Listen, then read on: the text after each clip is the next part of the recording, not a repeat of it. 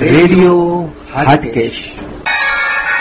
અમારા પૂજ્ય પિતાશ્રી શરદચંદ્ર રમણીકલાલ ભટ્ટની સ્મૃતિમાં અને તેમના પિતૃ મોક્ષાર્થે પરમ પૂજ્ય સંત શ્રી શ્રી ગોસ્વામી તુલસીદાસ રચિત અને પરમ પૂજ્ય રાષ્ટ્રીય સંત શ્રી મોરારી બાપુના કંઠે તેમની ખૂબ જ પ્રખ્યાત થયેલી અત્યાર સુધીની તમામ રામકથાઓમાં શ્રેષ્ઠ રામકથા, દ્રષ્ટાંતો સાથેની રામકથા શ્રી મોરારી બાપુના કંઠે રેડિયો હાટકેશ ઉપર રજૂ કરીએ છીએ.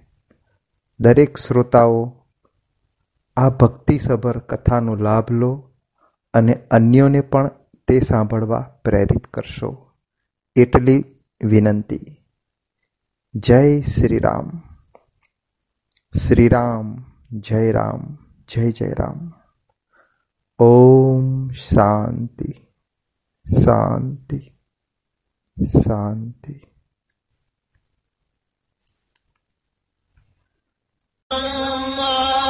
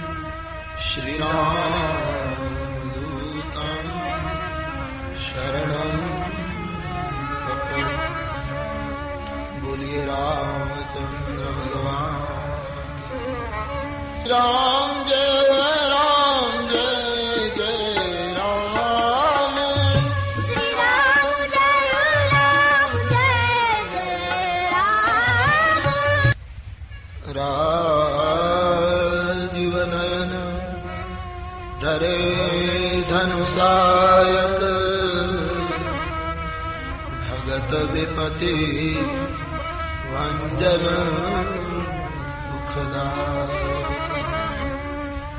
मङ्गलभवन अमङ्गलहार। द्रवं सो कशरथ अजर जनक જનની જાનકી અતિશય પ્રિયા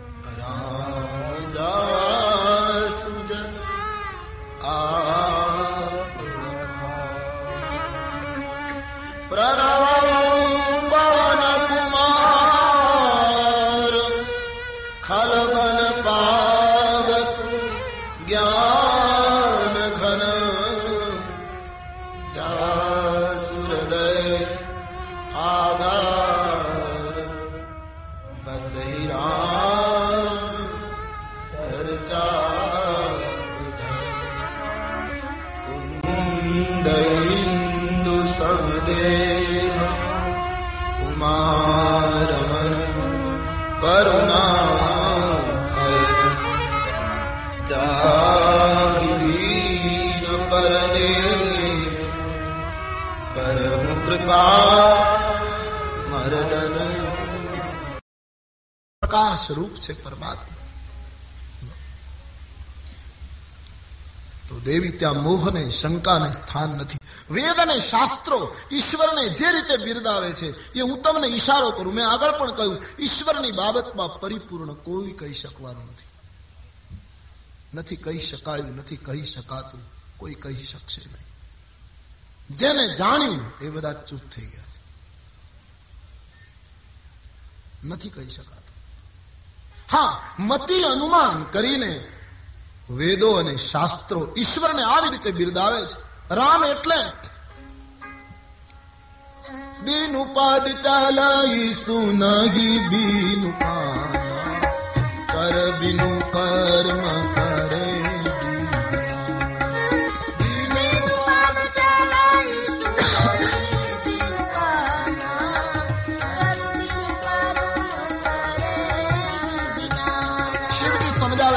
સતીને રામ એટલે પગ વગર ચાલી શકે એનું નામ રામ. પરમાત્મા એ છે જે બિન પદ ચલે એને ચાલવા માટે પગની જરૂર નહીં પગ વગર ચાલે. હવા વહે, સરિતા વહે, નથી લાગતું કોઈ પગ વગર ગતિ કરે છે. ઈશ્વર પગ વગર ચાલે છે. અથવા તો અમુક સંતોએ આનો અર્થ એમ કર્યો કે એક ઈશ્વર એક એવું તત્વ છે જેને કોઈ પદની જરૂર નથી. પદની કોઈ પદ અને પ્રતિષ્ઠાની જરૂર નથી. કારણ કે ભગવાનને ખબર છે કે પદ સ્વીકારીએ એટલે પદ એકવાર જતું રહે. અને જતું રહે ત્યારે ભૂતપૂર્વ થવું પડે. કોઈ પણ પદ લો એટલે એકવાર તો જશે. અને પછી ભૂતપૂર્વ લાગશે. ઈશ્વર અને સંત આ જગતમાં કોઈ પદ લેતા નથી એટલે એને કદી ભૂતપૂર્વ થવું પડતું કોઈ જગ્યાએ તમે વાંચ્યું? ભૂતપૂર્વ રામચંદ્ર ભગવાન. અથવા તો કોઈ જગ્યાએ વાંચ્યું ભૂતપૂર્વ મીરાબાઈ સંત અને ભગવંત પદ સ્વીકારતા નથી એટલા માટે શાશ્વત છે, એને કોઈ પદની જરૂર નથી। બીજું, કર બીનું બીનું પદ ચલાઈ સુનઈ બીનું કાના। પાર્વતી, પરમાત્મા એ છે જે કાન વગર આખા જગતને સાંભળે છે। હાથીના ગળામાં બાંધેલો ઘંટ એ પણ સાંભળે અને કીડીના પગમાં બાંધેલું જાંજર એને પણ સાંઈ સાંભળે છે। સુનઈ બીનું કાલા કાન વગર બધાને સાંભળે છે કરબીનું કર્મ કરે વિધિ નાના હે પાર્વતી ઈશ્વર એ છે જે હાથ વગર આખા જગતનું કામ કરે છે સૂરજ ઉગે ચંદ્ર ઉદય પામે તારાઓ નીકળે વર્ષા થાય હાથ દેખાતો નથી કલાકારનો પણ આ ચિત્રો દેખાય છે એક ઈશ્વર એવી વ્યક્તિ છે કરબીનું કર્મ કરે વિધિના. કલાકાર નથી દેખાતો, એની કૃતિ દેખાય છે. અને એક વસ્તુ તો નક્કી, આ માઇક્રોફોન છે, તો એક વસ્તુ તો આખી દુનિયાએ કબૂલ કરવી પડશે ને, કે આને બનાવનારો કોઈ હશે કોણે બનાવ્યું છે આપણને ખબર નથી. કઈ સાલમાં બન્યું ખબર નથી. કઈ કંપનીમાં બન્યું ખબર. પણ એક વસ્તુ તો સંપૂર્ણ નિર્વિવાદ સત્ય છે કે આને બનાવનારો કોઈ હોવો જોઈએ. પણ માઇક્રોફોનનો બનાવનારો બતાતો નથી, દેખાતો નથી. એમ આ જગત જો હોય, તો એને બનાવનારો કોઈ હોવો જ જોઈએ. તો માઇક્રોફોનનો બનાવનારો નથી દેખાતો, તો આ જગતનો બનાવનારો ક્યાંથી જલ્દી દેખાય? પણ એક વસ્તુ તો નક્કી. સર્જન છે, તો સર્જક હોવો જ જોઈએ. સીધી વાત. તો આ જગત જો હોય, તો આને બનાવનારું કોઈ તત્વ છે. પણ એની પીછી નથી દેખાતી, કલાકારનો હાથ નથી દેખાતો, ચિત્ર દેખાય છે. પૃથ્વી તણો પીળો કરો રજ લાવ તો ક્યાંથી જશે? પૃથ્વી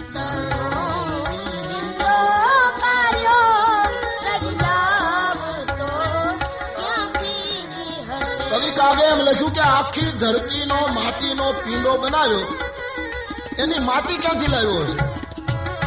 કલ્પના કરો.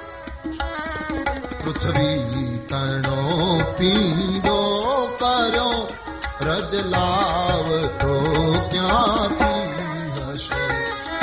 પૃથ્વી તણો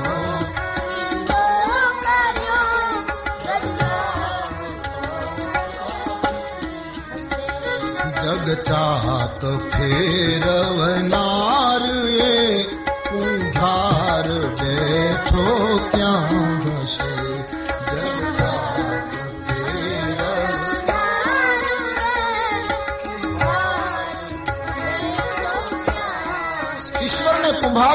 ઉપમા આપી છે કે આખા જગતના ચાકને ફેરવનારો એ કુંભાર ક્યાં હશે? માટીનો આટલો મોટો પીંડો બનાવ્યો. એ કુંભાર ક્યાં? બુદ્ધિ કામ નથી કરતી. ઈશ્વરને કુંભાર કહ્યો છે. કવિ કાગે આવી ઉપમાઓ ઘણી આપી છે. ગાંધીજીને પણ એને કુંભાર કહ્યો હળવો રે, ફેરવજે. જૂનો તારો ચાકડો હે આખા દેશના ડાયા ગાંધીજી તું હળવો રે ફેરવજે જૂનો તારો ચાકડો આઝાદીની ચળવળમાં ઘણું નીકળ્યું આ બનાવ્યું આ બનાવ્યું આ બનાવ્યું ઘણું કર્યું પણ કવિએ ગાંધીજીને વિનંતી કરી કે તે ઘણા ઘાટ ઘડ્યા ચાકડા ઉપર, પણ એક કામ કરજે. રાખના ભેરું. બિલકુલ તળપદી શબ્દનો પ્રયોગ ગરીબ માણસોના ભેરું, સાથીદાર. રાખના ભેરું લોટકાનો રહી જાય રે. આખા દેશના ડાયા. હળવો રે, ફેરવજે. જૂનો તારો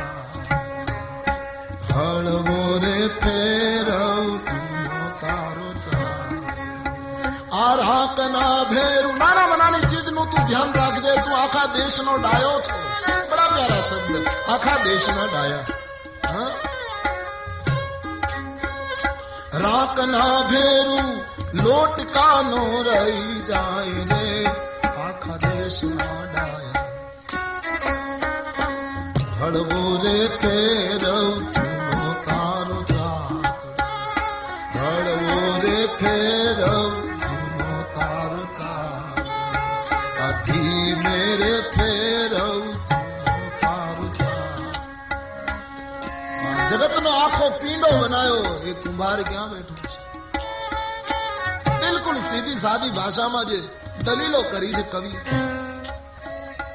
આકાશના ઘડનારના ઘરને ઘડ્યા કોણે હશે આ આકાશ જે કારીગરે બનાવ્યું છે, એ કારીગરનું ઘર કેવડું છે પછી આકાશ બનાવીને અમુક સમય તો ક્યાંક ગોડાઉનમાં રાખ્યું છે ને, રંગ કરીને પછી મૂક્યું છે ને? આકાશના ઘડનારના ઘરને ઘડ્યા કોણે હશે? અને અવકાશની માતા તણા કોઠા કહો કેવડા હશે? કાળી કાળી વાદળીનો ગોવાળ કેવો કાળો હશે? વીણ આંચળે દોહનાર એ ગોપાલ બેઠો ક્યાં હશે. અષાઢ ઉચારમ મધુર મલારમ બલી બહાર જલધારમ દાદુર ડકારમ, મયુર પુકારમ, કવિતા તારમ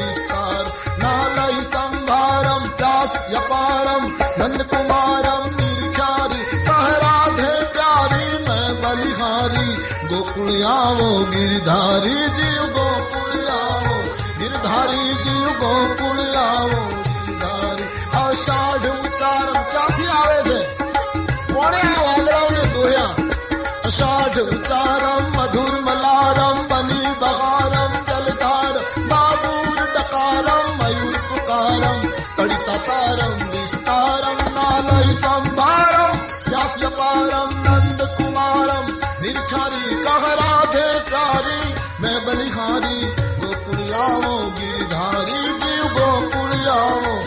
गिरधारी जीव गोकुलियाओ गिरधारी जीव गोकुलियाओ તો આ વરસાદ લાવનારી એક ગોપાળ ક્યાં બેઠો હશે આગળની દલે છેતરે નહીં છેતરાય ના ઈશ્વર કોઈને છેતરે નહીં અને કોઈથી છેતરાય નહીં આપણે બે માંથી એક કરીએ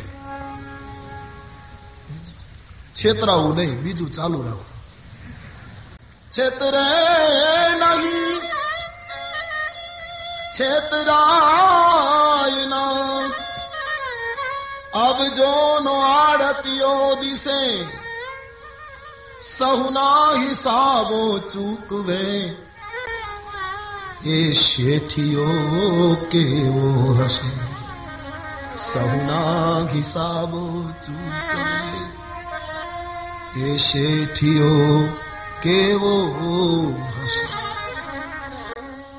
સત્યયુગ પૂરો થાય એટલે ત્રેતા આવે. ત્રેતા પૂરો થાય એટલે દ્વાપર આવે. દ્વાપર પૂરો થાય એટલે કળિયુગ આવે. આજે ભગવાને એક વસ્ત્ર બનાવ્યું. એની કિનારી ક્યારે આવશે? આનો છેડો ક્યારે? જગ ચોર બૂટા ભર્યા. ક્યારે કિનારી છાપશે? એને ઘેર બીબા કહો કેટલા હશે? એ રંગરેજ બેઠો ક્યાં એને ઘેર બીબા કહો કેટલા હશે?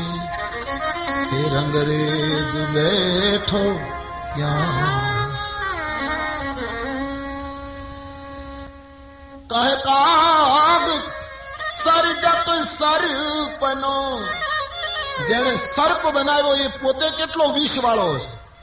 કહે, કાગ, સર્જક સર્પનો કેવો કઠિન ઝેરી હશે. પવને સુગંધ પ્રસરાવતો, એ લાડીલો કેવો લેરી હશે. એ જાણવા જોવા તણી દિલ ઝંખના ખટકી રહી બ્રહ્માંડમાં ભટકી અને અંતે મતી અટકી બીનું પદ ચલઈ સુનહી બીનું કાન કર બીનું કરમ કરે વિધિનાના આનન आनन रहित सकल रस रसुभोगि। आन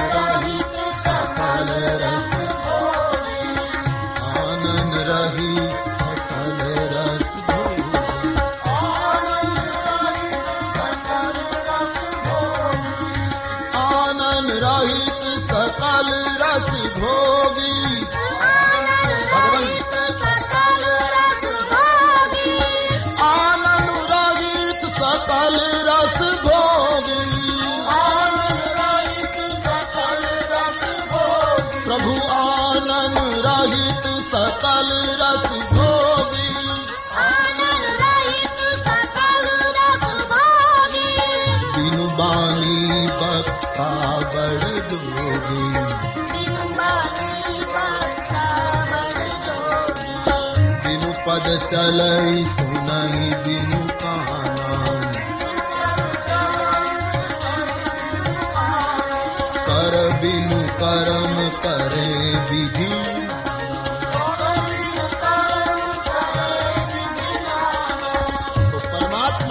વગર બધું કામ અથવા તો અમુક સંતોએ આનો અર્થ એમ કર્યો કે કરબીનું કર્મ કરે. ઈશ્વર કર લીધા વગર બધું કામ કરે. ઈશ્વરનો કોઈ કર નહીં? ભગવાન કર નાખે તો શું થાય? ભગવાન એમ ઉપરથી લખાણ મોકલે કે તમારી પેઢીઓ ખલાસ થઈ ગઈ, ત્યારથી તમે સૂરજનું અજવાળું લો છો. હવે મહેરબાની કરીને બિલ ભરી જાઓ. તો શું કરો? કદાચ માની લો સગવડવાળા ભરી પણ શકે.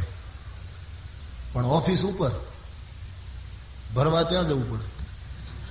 અને બિલની સાથે એક એક માણસ મોકલવો પડે. કારણ કે ત્યાં જાય પાછા આવતા નથી. સુરેશ દલાલે બહુ સરસ લખ્યું કે આકાશ એટલે શું? કે સૂર્ય અને ચંદ્રને સમયસર હાજર થવાની ઓફિસ. એનું નામ આકાશ. બિલકુલ સમયસર.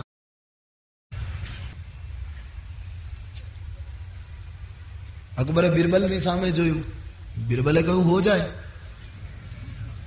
પણ અકબરને બીક લાગી ગાદી ખાલી કરું, ગોઠવાયા પછી ઊભો ન થાય તો ગાદી વાળાને બહુ તકલીફ હોય.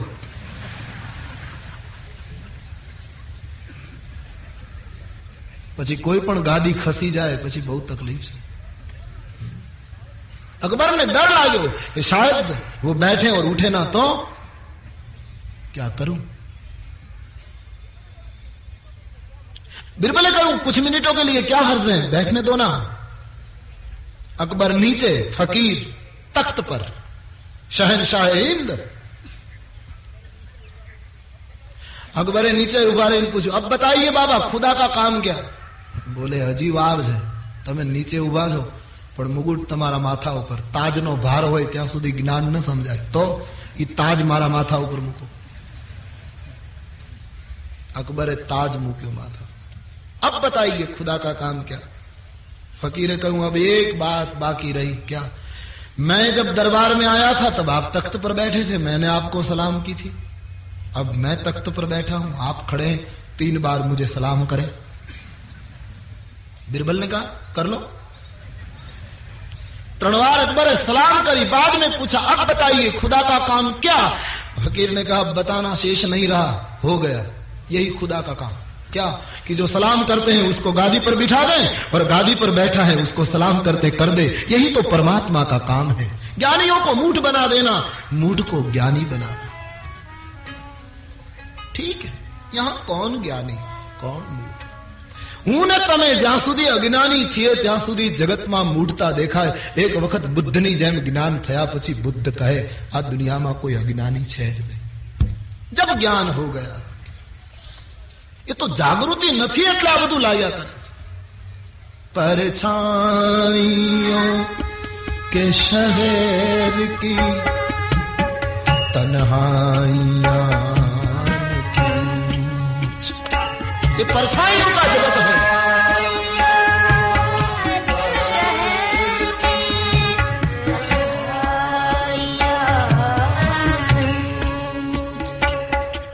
જગતગુરુ શંકરાચાર્ય મહારાજ કહે બ્રહ્મ સત્ય છે જગત મિથ્યા જયારે મિથ્યા જ હોય તો આમાં કોણ જ્ઞાની કોણ મૂઢ सूफी अपनी भाषा में कहता है वही सिद्धांत जो जगत गुरु का था अपनी भाषा में बोलता है ये परछाइयों का शहर है लेकिन उसकी तन्हाइयों से भगवान बचाए बहुत प्यारी बातें सूफी ने कही है सुनिए गौर फरमाए કોણ જ્ઞાની કોણ મૂઢ ઈશ્વર જ્યારે જેને જેવો બનાવે જીવ એવો બને પાર્વતી નારદ ને જ્ઞાની ન માનો આવો તમારા ગુરુદેવે કેવી મૂઢતા ધારણ કરી આખો ઇતિહાસ કહું આમ કહીને ભગવાન શંકર નારદ વ્યાખ્યાનનો આરંભ કર્યો દેવી એકવાર નારદજી હિમાલયમાં ફરતા હાથમાં વીણા છે, પોતાની પ્રસિદ્ધ વીણા. હરિ સંકીર્તન કરતા કરતા હિમાલયમાં ફરતા, અલકનંદા, ગંગાને કિનારે એક આશ્રમ જોયો. નારદને થયું ખૂબ પરિવ્રાજક રહ્યો, બહિર્મુખ રહ્યો. હવે લાવ થોડા સમય માટે આ આશ્રમમાં બેસીને પરમાત્માનું ધ્યાન કરો. પરમાત્માનું જે સ્મરણ કર્યું પદ્માસન વાળી ગુફામાં, સમાધિ લાગી ગઈ. પ્રભુના ધ્યાનમાં લઈ એકાગ્ર હૃદય નારદજી ધ્યાન મગ્ન નારદની સમાધિસ્થ સ્થિતિને જોતા ઇન્દ્ર અકળાવા લાગ્યો સાધના ધરતી ઉપર ઇન્દ્ર ઉપર અકળાય સાધનામાં કેટલી શક્તિ સાધન સંપન્ન દુખી થવા માટે સાધના બડી તાકત સાધના શાશ્વત હૈ સાધનો નાશવંત હૈ ઈશ્વર કૃપા કરે અને તમારા સાધનો વધારે તો સાધના પણ વધારજો સાધનો વધી ગયા સમાજમાં સાધના ઘટી ગઈ પરિણામે સાધનો હોવા છતાંય જગત અશાંત દેખાય છે સાધના સાધનો કરતા આગળ નીકળી જવી જોઈએ પણ આગળ ન નીકળે તો કમસે કમ રેલવે લાઈનની જેમ સાથે તો ચાલે પણ આજ મારા તમારા સાધનો વધી ગયા સાધના ઘટી ગઈ પરિણામે સુખ મળ્યું શાંતિ ન મળી સબ લોગ બીમાર હે સબ દુખી હે सब रोते हैं જ્યાં જઈએ ત્યાં બધા દુખી છે सब रो रहे हैं તો નારદની સાધના જોઈ સાધન સંપન્ન ઇન્દ્ર અકળાયો એને એમ લાગ્યું કે નારદ મારું મારું ઇન્દ્રાસન લઈ લેશે કામદેવને બોલાવીને કહ્યું કે તમે જાઓ નારદની સમાધિ તોડો એ ક્યાંક મારી પદવી પડાવી લેશે કોઈ સંત સાધના કરે એટલે ઇન્દ્રને અકળામણ થાય કામદેવ રસાલા સાથે ધરતી ઉપર આવ્યો છે ઋતુરાજ વસંત નિર્માણ કરી નૃત્યાંગનાઓ નૃત્ય કરવા લાગી નારદના મનની એકાગ્રતાને તોડવા માટે સાધનામાં ભંગ કરવા માટે કામદેવે ઘણો પ્રયાસ કર્યો. નૃત્યો થાય છે વાજિંત્રો વાગે છે. બાજે મોરી પાયલ છનન છનન બાજે નૃત્ય શરૂ હો ગયે किन्नर गंधर्व सब गान करने लगे कामदेव ने पूरी शक्ति जुटा दी नारद को साधना से विक्षिप्त करने को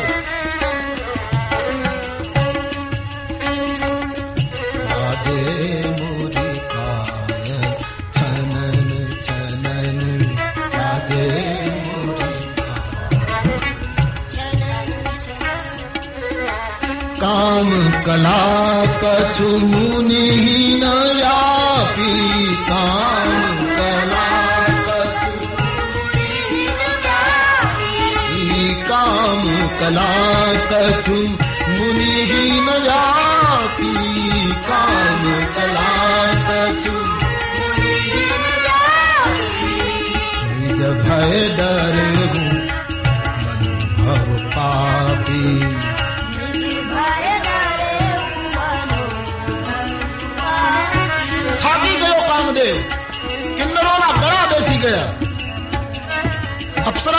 પગ થાકી ગયા, પણ સમાધિ ન તૂટી. જેના પ્રદેશની રક્ષા રામ કરે, એના પ્રદેશને કોણ પેલું કરી શકે? થાકી ગયો, કામદેવ પડ્યો નારદના ચરણમાં. મહારાજ, ધન્ય હો ધન્ય હો. ફૂલની માળા નારદના કંઠમાં પહેરાવી કામદેવે કહ્યું, "ભ- ભલભલાની સમાધિ તોડાવના કામ આજ તમારા ચરણમાં પરાજય કબૂલ કરે પ્રશંસા કરવા લાગ્યો નારદની. થોડી વારમાં નારદની આંખો ખુલી. કામદેવને જોતા પરાજિત કામદેવને પ્રેમ કર્યો નારદે? આનો અર્થ એમ થાય કે કામ પોતાની શક્તિથી સમાધિ ન તોડાવી શક્યો, પણ વખાણ કર્યા ત્યાં સમાધિ તૂટી ગઈ. આનો અર્થ એમ થાય કે પ્રશંસા અને વખાણમાં એટલી શક્તિ છે કે ભલભલાની સમાધિ તોડાવી નાખે. અને નારદની બીજી ભૂલ એ હતી કે એને દુર્ગુણ ઉપર ક્રોધ કરવાની જરૂર હતી, જેમ શંકરે કામ ઉપર ક્રોધ કર્યો, પણ નારદે કામને પંપાળ્યો. દુર્ગુણને પંપાળ્યો. ના નારદ મન કછું રોષા. કહી પ્રિય વચન કામ પરિતોષા. કામને પંપાળ્યો. દુર્ગુણને પંપાળાય નહીં. એના ઉપર ક્રોધ જરૂરી છે. વખાણ કરી, નારદની પ્રશંસા કરી, જગાડી પોતાનું કામ કરવાનું તું કરી, કામદેવ વિદાય થયો. અને નારદજી ત્યાંથી ઉઠીને ચાલવા લાગ્યા, પણ મગજમાં અહંકાર ભરાયો. હું કામ વિજેતા. હું શિવ કરતા આગળ નીકળી ગયો. મેં કામ વિજયી. આટલા વખત સુધી સાધના કરી એનું પરિણામ અહંકાર. કેટલું? અહંકાર બહુ સૂક્ષ્મ રીતે કામ કરે બહુ કઠિન હૈ. અહંકાર સે છૂટના. નારદજી ફરવા લાગ્યા છે. જ્યાં જાય ત્યાં સન્માન થવા લાગ્યું. દેવલોકમાં આવ્યા. દેવતાઓએ બહુ મોટું સન્માન કર્યું. ધન્ય હો મહારાજ. કામ વિજેતા આપ છો. જીતેન્દ્રિય છો. મહાપુરુષ. અને નારદનો ગર્વાંકુર વધારે ને વધારે મજબૂત બન્યો. એક દિવસ નારદજીને વિચાર આવ્યો કે બધાને તો ખબર મળ્યા કે હું કામ વિજયી છું, પણ કોઈએ શંકરને કહ્યું કે કેમ? એને ન કહ્યું હોય તો હું ખુદ જઈને કહું, કારણ કે હવે પહેલો નંબર મારો છે. સ્વયં નારદજી શંકરજીની પાસે પધાર્યા છે. કૈલાસ પતિની પાસે નારદ આવ્યા, ભગવાન શંકર ઊભા થઈને એને લેવા ગયા. કોઈએ શિવજીને પૂછ્યું કે તમે કેમ લેવા ગયા? બોલે, બીમાર માણસ આપણે ત્યાં આવે ને, ત્યારે આપણે ગમે તેટલા મોટા હોઈએ તોય સામે ચાલીને હાથ પકડવો જોઈએ. કારણ કે નારદ અહંકારથી નાદુરસ્ત બનીને આવ્યા છે. અને એમાં પાછા હિમાલય ઉપર ચડ્યા, ક્યારે પડે કંઈ કહેવાય નહીં એટલે મેં સંભાળી લીધા. ઘણા દિવસે પ્રભુ દયા કરી નારદજી આપે, ક્યાં હતા હમણાં? અને ગર્વથી નારદે કહ્યું, હમણાં મને સમય જ ક્યાં હતો? તો? બસ હિમાલયમાં બેઠો તો સાધના કરી અને સમાધિ લાગી. મહારાજ, તમને કઈ ખબર નથી? બોલે, અહીંયા કોઈ ખબર આપતું નથી. બહુ ઠંડી ના. કઈ વિશેષ ઘટના? અરે, બોલે, પરમ વિશિષ્ટ ઘટના બની. કામદેવ મારા પગમાં મસ્તક પછાડીને ગયો. મેં કામ વિજેતા. અહંકાર. શંકરજી સમજી ગયા છે કે સંતને મહાપુરુષને અહંકાર આવ્યો છે. નારદજી, આપ તો મહાપુરુષ છો. તમને કામદેવ શું કરી શકે મહારાજ? રામાયણમાં લખ્યું છે, સંત બાલ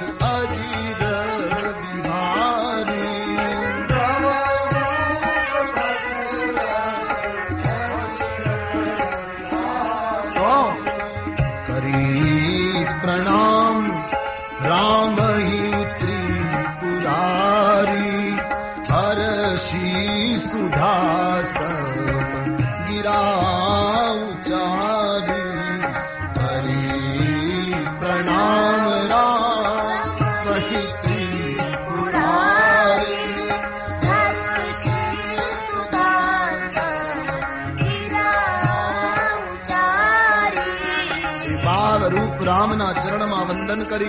भगवान शंकर कैलाश न शिखर ऊपर थी बोला जे शिव पहलू वाक्य बोला ये तुलसी ये पकड़ी ने मानस माला की दी जब बोले तो क्या बोले?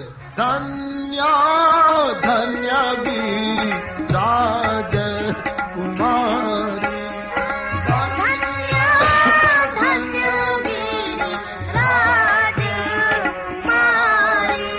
शैलजा हे हिमाचल पुत्री धन्य हो। બે વખત શંકરજી ધન્યવાદ બોલ્યા ત્રણ વાર ન બોલ્યા ત્રણ વાર બોલ્યા હોત તો પરિપક્વ ગણાત ત્રણ વાર કારણ કે કોઈ પણ વસ્તુમાં ત્રણ વાર થાય પછી હલાઈ ચલાઈ નહીં આપણે ત્યાં નિયમ છે એક વાર બે વાર ત્રણ વાર પૂરું અને તુલસીના દર્શનમાં એવું લાગે જ્યાં જ્યાં તુલસીને અંતિમ નિર્ણય આપવો છે ત્યાં એને ત્રણ વાર કર્યું છે હંમેશા જ્યાં જ્યાં આપ માનસ ઉઠાઈ ઉત્તરકાંડ તારાહીન બીનુ સે મામ સ્વામી તરગી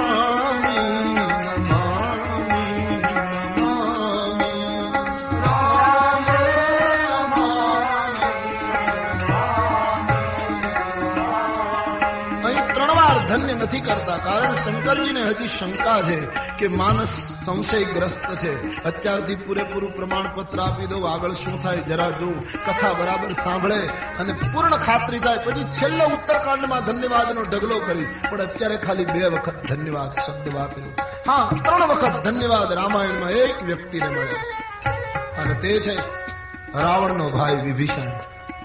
રણ મેદાનમાં આવ્યો છે.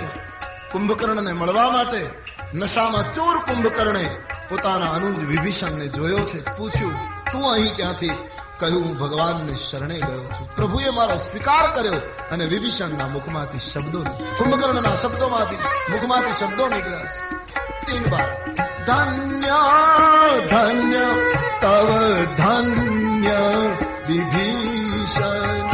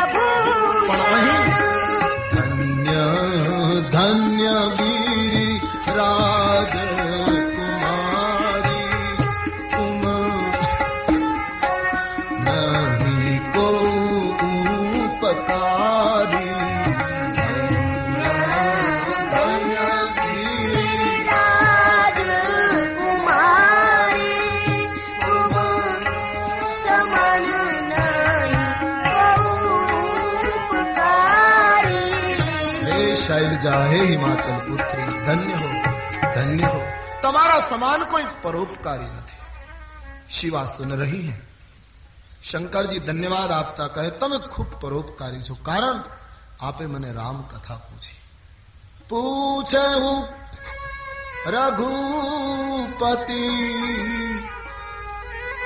કથા પ્ર- પ્રસંગા સકલ જગ પાવની ગંગા.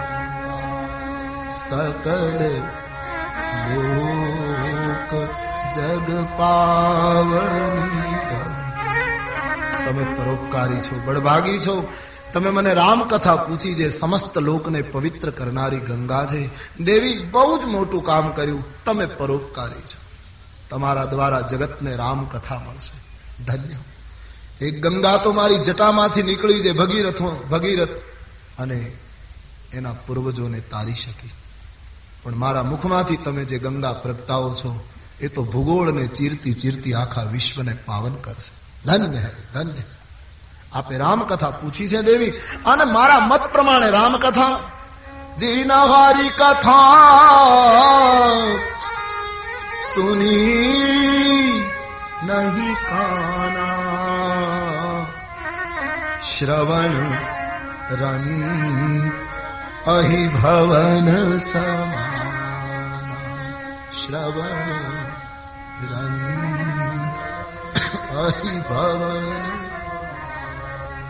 જાણે કાનથી ભગવત કથા નથી સાંભળી એના કાન કાન નથી પાર્વતી એ તો સર્પને રહેવાના દર છે જાણે નેત્રોથી સંતોના દર્શન નથી કર્યા. એ નેત્ર નેત્ર નથી, મોરના પીંછમાં લાગેલી છાપો છે. જેનું હૃદય ભગવત ચરિત્ર સાંભળતા પીગળે નહીં, એ હૃદય વજ્ર કરતા કઠોર છે. જે મસ્તક ગુરુ સંત અને ભગવંતના ચરણે નમે નહીં, એ કડવા તુંબડા કરતા પણ ભયંકર છે.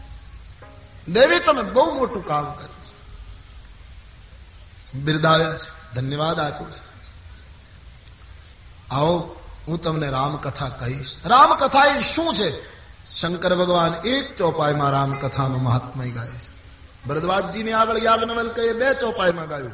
તુલસીદાસજીએ ઘણી ચોપાઈમાં ગાયું, પણ ક્રમશઃ મહાત્મય સંક્ષેપ થતું જાય છે. અને શંકરજી એક જ ચોપાઈમાં, રામાયણ એટલે શું? રામ કથા બાબાજી કહેતે હૈ, આ રામ કથા સુંદર કરતા to be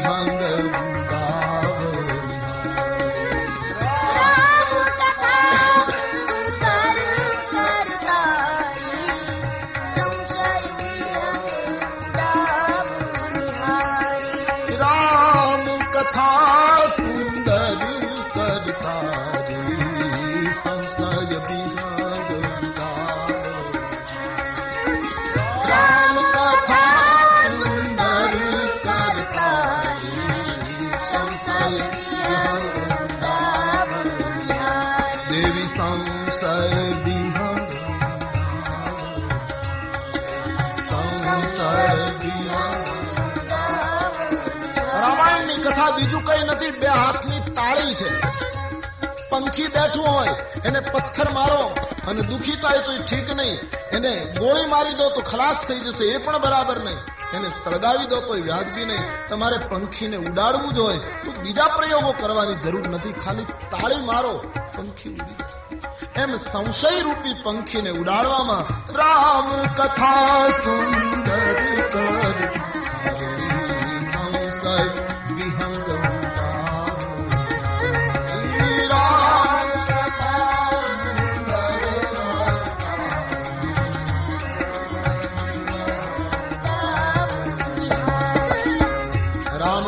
સંશયોને ઉડાડશે. એક વખત શાંતિથી સાંભળી લેવું જોઈએ પછી સંશય રહે તો એ જિજ્ઞાસા ગણાશે. થોડુંક ચાલીએ અને પછી કોઈને રસ્તો પૂછીએ કે આ મારે, અમારે જવું છે, ત્યાં જાય છે બીજે. તો આપણે પૂછવાના અધિકારી છીએ પણ ઘરમાં જ બેઠા રહીએ, ક્યારેય બહાર નીકળીએ નહીં અને ખોટે ખોટા રસ્તા પૂછ્યા કરવા એ જિજ્ઞાસા નથી. એ સંશય વૃત્તિથી ઘેરાયું ઘેરાયેલું પીડિત માનસ છે. દેવી, એક વખત કથા સાંભળી લો, સંશય ઉડશે, ચોક્કસ ઉડશે. ખાલી થઈને કથા સાંભળી લેવી જોઈએ એક વખત. જે આવે તે ભરાવા દો. ધીરે ધીરે. સંશય ઉડ જાય બાકી સંશય ભલ ભલાને થયા છે. સંશયોમાંથી શાસ્ત્રો ઉત્પન્ન થયા છે. ભલ ભલા હું ને તમે કઈ ગણતરીમાં? જેની પીઠ ઉપર ભગવાન વિષ્ણુ બિરાજે, એ ગરુડને ઈશ્વર માટે સંશય થયો કે આ ઈશ્વર નથી. જેની પીઠ ઉપર ઈશ્વર, જે ગરુડ ગામી હવે આટલું નજીક રહેનારું તત્વ પણ જો સંશયગ્રસ્ત બને, તો હું તમે તો કેટલા દૂર છીએ? મારો કહેવાનો અર્થ એ છે કે રામકથા દ્વારા સંશય ઉઠશે. ગરુડનો સંશય રામકથા દ્વારા ગયો છે. એકવાર શાંતિથી સાંભળી લઈએ. ભગવત ગમે ત્યાં કથા થતી હોય, હા? કોઈ પણ શાસ્ત્રની કથા થતી સમય ઈશ્વર આપે ને, તો શાંતિથી જ્યાં જગ્યા મળે, ત્યાં સાંભળી લેવું એમાં ગુમાવવાનું કંઈ નથી. કંઈક મળશે, કંઈક પ્રાપ્ત થશે. આ કલયુગમાં તુલસીજી એમ માને છે, બે વસ્તુ બહુ દુર્લભ છે. સંત દરસ, અરુહરી કથા તુલસી દુર્લભ દો એક સંતનું દર્શન અને એક ભગવત કથા. ઘણા માણસોને સાંભળવી હોય છે, છતાં નથી સાંભળી શકાતી. ભાગ્ય ચાહીએ, પ્રારબ્ધ ચાહીએ. જે ભગવત કથામાં કોઈ પણ જગ્યાએ ભગવત કથાનું શ્રવણ કરે બળભાગી છે કલયુગ. શ્રવણ એ પ્રથમ ભક્તિ બતાવી છે ભાગવતકારે. તો દેવી કથા સાંભળવાથી સંશયનો નાશ થશે. ભગવાન શંકરજીએ સતીને મહાત્માએ કહ્યું અને પછી કહ્યું, દેવી, તમારા પ્રશ્નો મને ખૂબ ગમ્યા. મારા મત પ્રમાણે તમારા મનમાં હવે બીજી કોઈ પહેલી નથી. જિજ્ઞાસા પ્રગટી છે. પણ દેવી, એક વાત મને નથી ગમી. શું? હજી પણ તમે એમ કહો છો કે રામ બ્રહ્મ નથી. આવી વાત તો અકોવિદ માણસો કરે, વેદ વિરુદ્ધ માણસો કરે. અપંડિત લોકો કરે. તમે તો સાક્ષાત દેવી જ. પોતાની આંખ ઉપર એવી રીતે આંગળી રાખે અને પૂર્ણિમાની રાત્રિએ કોઈ એમ કહે કે આકાશમાં ચંદ્ર બે છે તો દેવી કોણ માનશે? ચંદ્ર કોઈ દિવસ બે હોઈ શકે નહીં. એની દ્રષ્ટિ ભેદનું પરિણામ છે, બે દેખાય. નૌકામાં શરાબ પીને માણસ બેઠો હોય અને પછી નશાને લીધે એમ કહે કે નૌકા નથી ચાલતી, કિનારો ચાલે છે. દેવી કોણ માનશે? કિનારો ન ચાલે, નૌકા જ ચાલે. એમ દેવી વ્યક્તિના દ્રષ્ટિ ભેદને લીધે એમ લાગ્યા કરે છે કે રામ બ્રહ્મ નથી, મનુષ્ય છે. બાકી સાક્ષાત પરમાત્મા આવો દેવી, રામના માટે હું એટલું જ કહીશ. રામ બ્રહ્મ, રામ સચિદા નંદ દિનેસા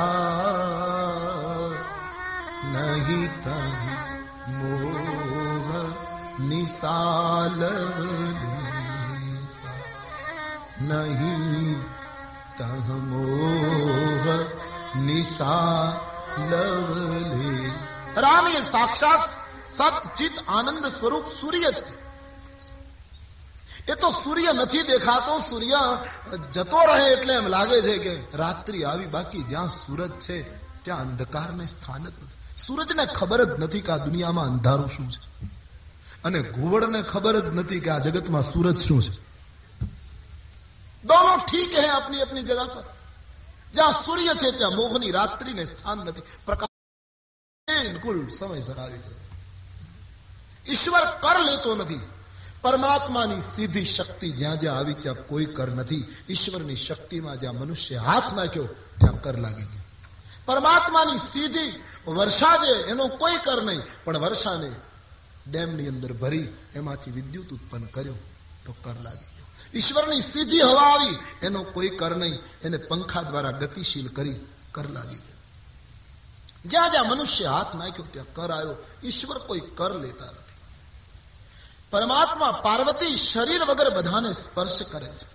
નેત્ર વગર બધાને જુએ છે. વાણી વગર સમર્થ વક્તા છે. ઘ્રાણેન્દ્રિય વગર જગત આખાની શ્વાસ લે છે.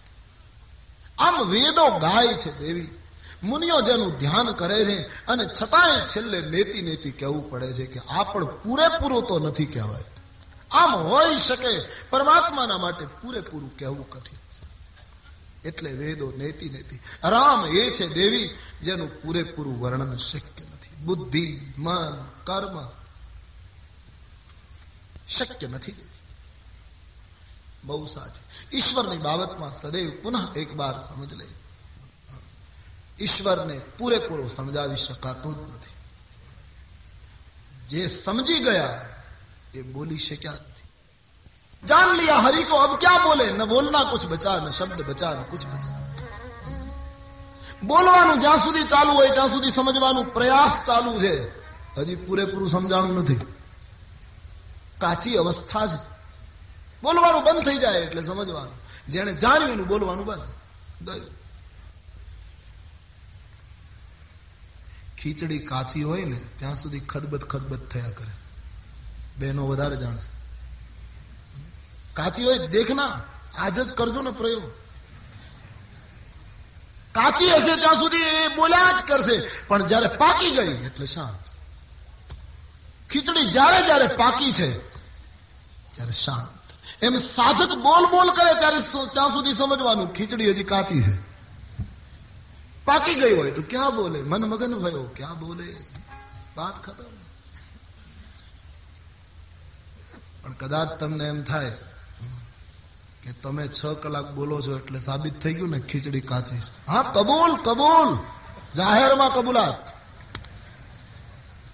પણ તમે એવી ભૂલ નહીં કરશો કે અમે બોલતા નથી એટલે અમારી ખીચડી પાકી ગઈ છે એવી ક- કારણ કે તુમ ચૂપ હોના છે ઘંટે કદાચ તમે એમ માની લો કે બોલ બોલ કરો છો એટલે તમારી ખીચડી કાચી અને અમે બિલકુલ ધૂને બરાબર બોલતા નથી એટલે અમારી પાકી ગઈ એમ નહીં માનશો કારણ કે તમારી ખીચડી હજી ચૂલે જ ચડી નથી अभी तो नीचे है ऊपर आ जाइए चूल्हा ऊपर चढ़े हैं तो खदबद खदबद થાય अभी तो नीचे है थोड़ा ऊपर आ उठिए जब खिचड़ी पक जाती है साधक की तब क्या बोले मन मगन भयो क्या बोले जेही मिगावही वेद बुध जाही धरही मुनि ध्यान એ કૌશલપતિ પરમાત્મા રામ મારા ઈષ્ટદેવ છે ભગવાન શંકરજી આટલું સંક્ષેપમાં સમજાવીશ પરમાત્માને પ્રણામ કરે છે ભવાનીને પૂછ્યું છે હવે આપને ખ્યાલ આવે છે, બોલે, હા, મહારાજ, મને રામ તત્વ સમજાયું છે. હવે મને રામ કથા સંભળાવો. હવે મારે પ્રભુનું ચરિત્ર આપના શ્રી મુક્તિ પરિપૂર્ણ સાંભળવું છે. ભગવાન, શંકરજીને વિનંતી કરી અને ભગવાન શિવજી કથાનો આરંભ કરવા જ્ઞાનની પીઠ ઉપર હવે તૈયારી કૈલાસના શિખર ઉપરથી કથા વહેવાની તૈયારી. પાર્વતી એક જ શ્રોતા તરીકે બેઠા છે. ભગવાન શંકર કથાનો આરંભ કરે પણ એ આરંભ કરીએ તે પહેલા कुछ मिनट के लिए हरि नाम संकीर्तन भाव और श्रद्धा से विठल विठल विठला जय जय सब गाइए जय जय विठल विठल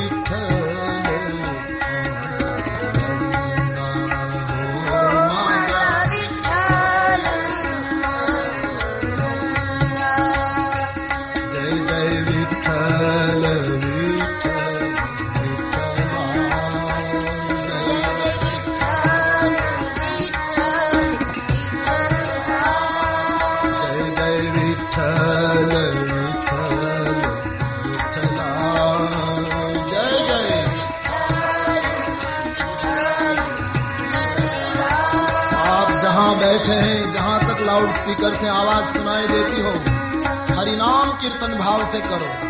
प्यार से बोलिए पूरा मंडप। प्यार से गाइए। भूल जाइए बड़ौदा को। कुछ समय के लिए भूल जाइए गुजरात को। आइए महाराष्ट्र में।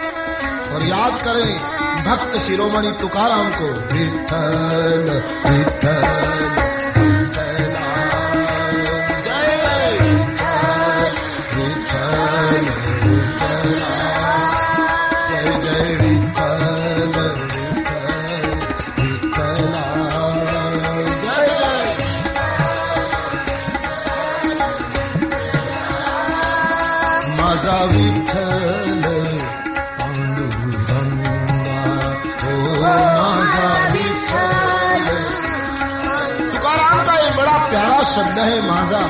मेरा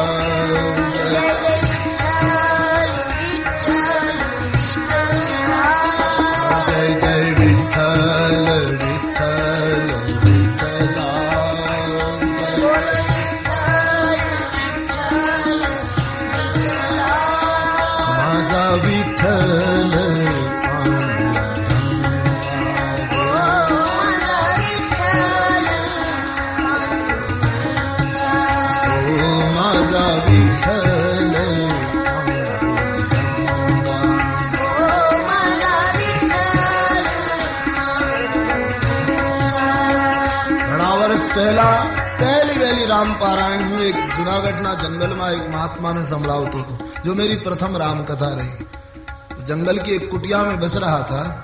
मेरा अनुभव आपको बता रहा हूँ।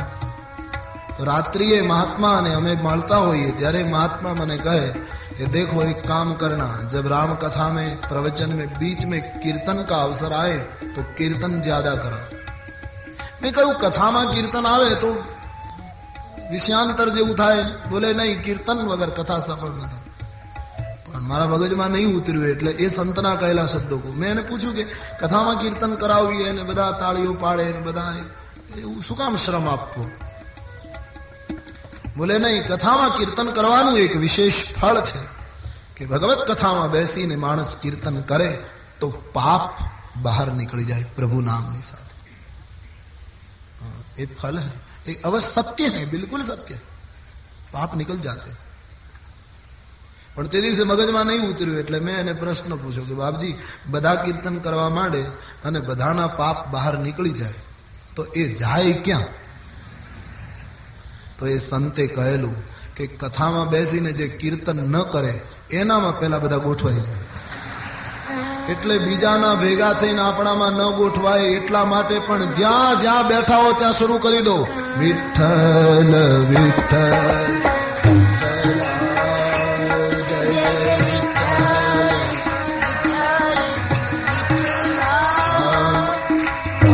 ફેર પડ્યો એવું લાગે છે તમને हाँ भय बिनु होए न प्रीति यहाँ भय से नहीं करना है भाव से करो पुकारो मालिक को परमेश्वर को उनके नाम के बिना निस्तार नहीं ये समय मिला है पुकार लो एक बार आदर और प्यार से वही नाम में बड़ी शक्ति है नाम बड़ा तारक है नाम धारक है तुकाराम की पूरी साधना नाम धारका बन बैठी है इसलिए गाइए विठल को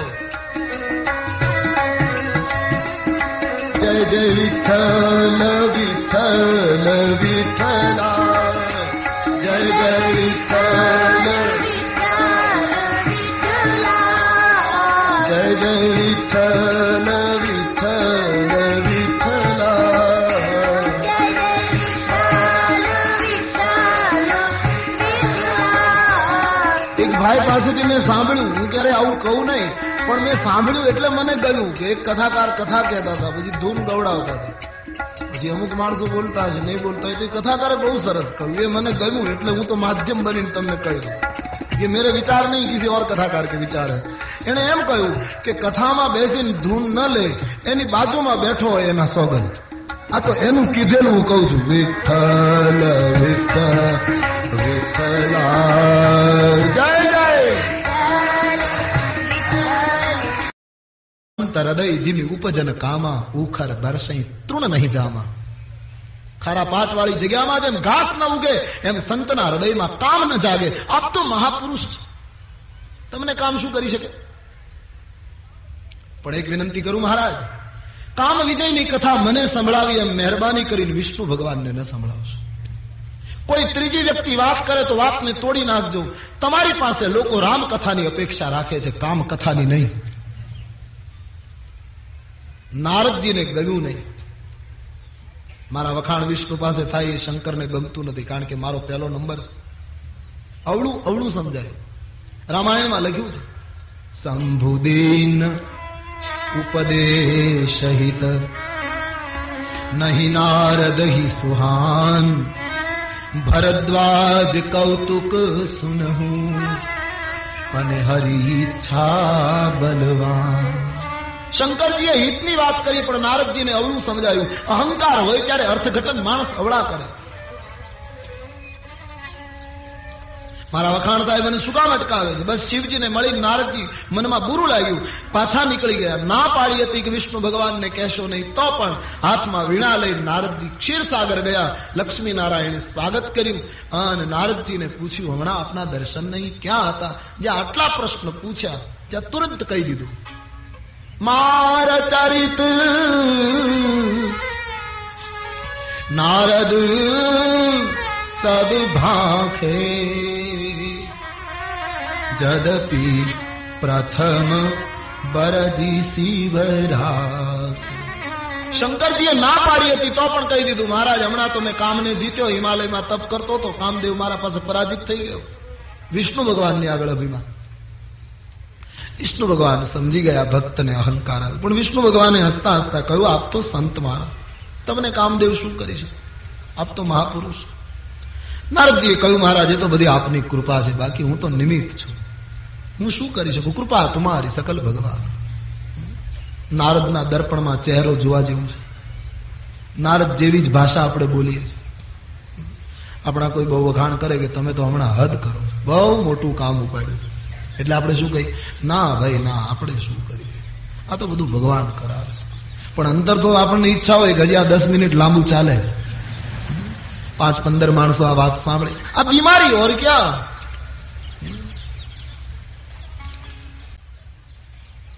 બધી આપની કૃપા. નારદજી જેવી જ ભાષા સમાજમાં બોલાય છે. ધ્યાન દેને.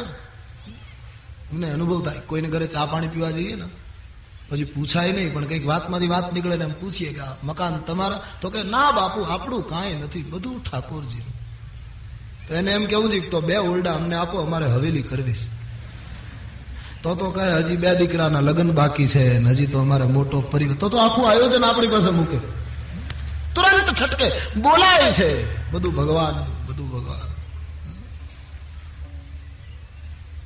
मुझे एक महात्मा मिले वैसे यूपी के रहे सौराष्ट्र में बहुत रहे तो गुजराती पर बड़ा काबू आ गया મને કહ્યું કે સૌરાષ્ટ્રની અંદર આ એક કેવી રીત છે મેં કીધું શું તકલીફ શું બોલે જેને પૂછીએ બધા એમ કહે બધું ભગવાનનું ખેતર કોનું ભગવાનનું વાડી કોની ભગવાનની દુકાન કોની ભગવાનની બાળકો કોના ભગવાનના પૈસો જમીન જાગીર કોનું બધું ભગવાન બધું ભગવાનનું કહે પણ ભૂલે ચૂકે કહીએ પત્ની કોની ઈ આપણી ત્યાં ભગવાનનું નહીં मैंने कहा महात्मा जी सौराष्ट्र को ऐसे निकाल मत दो एक નરપુંગ એવો પાક્યો સૌરાષ્ટ્રની ધરતી ઉપર જલારામ એની પાસે એક સાધુએ આવીને કહ્યું કે સેવા માટે તારી પત્ની જોઈએ તો એણે કહ્યું લો પત્ની તમારી હા? હકીકત છે હું ને તમે તો જ કહી શકીએ બધું ભગવાનનું માણસ વધારે પડતો સભ્ય થઈ ગયો છે આ એક આ આ બહુ સારી નિશાની નથી વધારે પડતું સભ્ય નહીં થવું એવો લટકા કરતો હોય, વિવેક બતાવતો હોય, આપણને એમ થાય કે આ કેટલો બીમાર છે. અભિનયમાં જીવન જીવાય છે બધું ભગવાનનું છે. અને કરવાનું આવે ત્યારે? ચાર દીકરા ભગવાનના તો એક દીકરાને સંસ્કૃતિના કામમાં લગાડ, આ દેશની અસ્મિતા માટે લગાડ, આ દેશના ગૌરવનું જતન કરવા માટે એક પુત્રને કામે લગાડ. એ કોઈ નહીં કરે. બધા બાળકો ભગવાનના છે. નહીં, એ ન ચાલે, એ દામ બચે પચીસ વર્ષ પછી આ દેશની શકલ બદલવી હોય, આ દેશમાં રામ રાજ્યનું અવતરણ કરવું હોય, તો મારા સંતાનો ભગવાનના છે એમ બોલનારાએ એક એક દીકરો આ સંસ્કૃતિના યોગદાન માટે આપવો જોઈએ. આ દેશના ગૌરવ માટે પોતાના સંતાનોને કામે લગાડવા જોઈએ. એ મા બાપની ફરજ, નહીતર બોલવાનું બંધ કરવું જોઈએ, બધું ભગવાનનું છે. પણ માણસ વધારે પડતો ડાયો દેખાય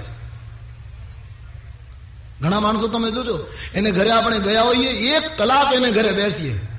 અને પછી આપણી બસનો સમય થાય અને ઉઠીએ, ત્યારે ઘરધણી બોલે, તમે તો ચાએ બનાવવા દીધી અરે દેવતા, અમે ચા પીવા જ આવ્યા હતા, તે બનાવી નહીં. તમે જ્યારે આવો ત્યારે ઉતાવળમાં ઉતાવળમાં અમને તો સેવાનો લાભ આપ્યો જ નહીં. આ હોશિયારી છે. આ વધારે પણ આ દેશને આટલી બધી સભ્યતાની જરૂર આ દેશની સભ્યતા ધરવાયેલી પડી છે.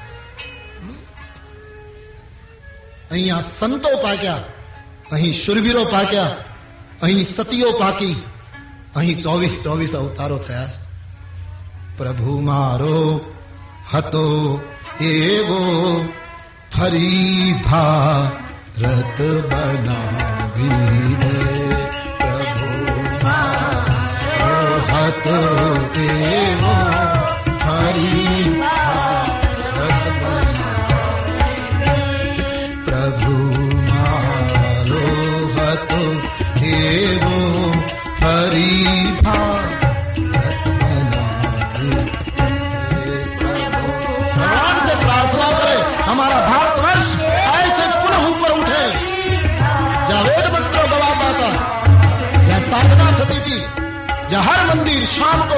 हरिओम के नाद से गुंज उठता था हाँ? लोगों, साधना करते थे, समर्पण करते थे हमारा राम ने गौतम कन्हैया, भीष्म ने अर्जुन, हमारा राम ने गौतम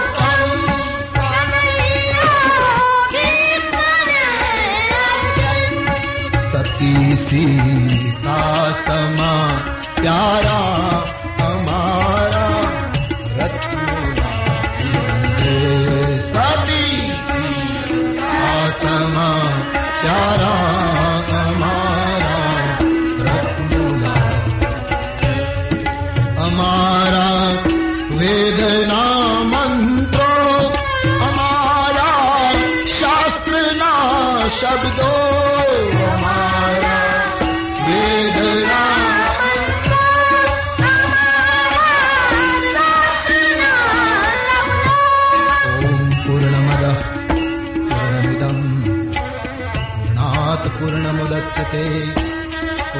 पूर्णमादाय पूर्णमेवा शिष्यते। अमारा वेदना मन्त्रो अमारा शास्त्रना शब्दो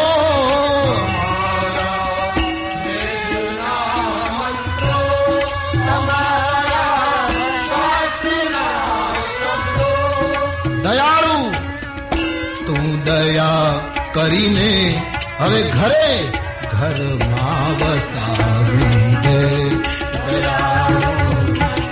દયા કરીને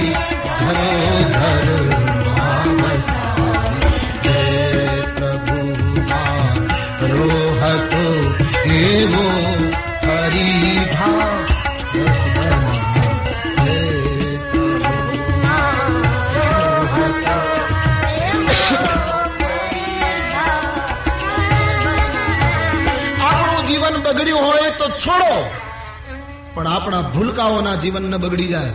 એટલા માટે રોજ મા બાપ પોતાના બાળકના ખભા ઉપર હાથ મૂકી, એના માથા ઉપર હાથ મૂકીને આ દેશના ગ્રસ્તો રોજ રાત્રિએ સૂતા પહેલા બાળકોને સંસ્કૃતિનું જ્ઞાન આપે. રાષ્ટ્ર ગૌરવનું શિક્ષણ આપે. તું હિન્દુસ્તાનનું સંતાન છે. તું ભારત વિવેકાનંદ અને સ્વામી રામતીર્થના દેશનું આ શિક્ષણ મા બાપની ફરજ છે. નહીતર ભવિષ્યનો ભારત માફ નહીં કરે. વાલી સબ ગુનેગાર સાબિત હો જાયંગે. माता पिता की जिम्मेदारी है ये कि उसके हाथ में गीता दो रामायण दो उपनिषद दो હા? એને સંસ્કૃત મંત્રો શીખવાડો ઘરની અંદર થોડુંક સંસ્કૃત શ્લોકો શીખે બાળકો એવું વાતાવરણ ઊભું કરો આ દેશ માટે જરૂરી છે આજે સંસ્કૃત ભૂલાતું જાય છે તમારા બાળકો અંગ્રેજી માધ્યમમાં ભણે ભલે એની ના નથી ભલે ઇંગ્લિશ મીડિયમમાં જાય પણ એને સંસ્કૃતના શ્લોકો શીખવજો. આ દેશની સંસ્કૃતિ માટે આ યોગદાન જરૂરી છે. અને નહીતર તો પછી જો નહીં શીખવો તો સુરેશ દલાલે બહુ સરસ લખ્યું કે, બાપુ, મુંબઈમાં અમારા છોકરાઓ ઇંગ્લિશ મીડિયમમાં ભણે અને પછી કૃષ્ણની વાતો અંગ્રેજીમાં કરે. કૃષ્ણનો રંગ ડાર્ક હતો. લે કૃષ્ણનો રંગ ડાર્ક હતો એ જામે. એ શામ હતો એ કહેવામાં જેટલો આનંદ આવે. એ ડાર્કમાં આવે. શામ રંગ સમીપે જાઉં સખી મારે. શામ રંગ સમીપે શ્યામ રંગ સમીપે જાઉં સખી મારે.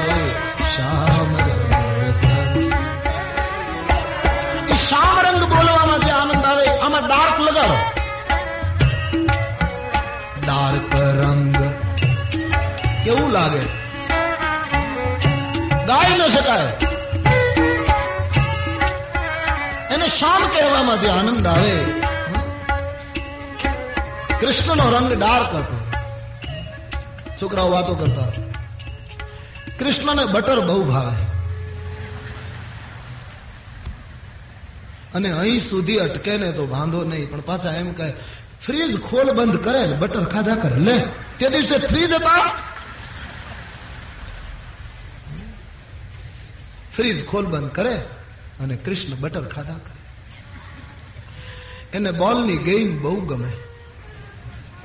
એક દિવસ રમતા રમતા બોલ રિવરમાં પડી ગયો.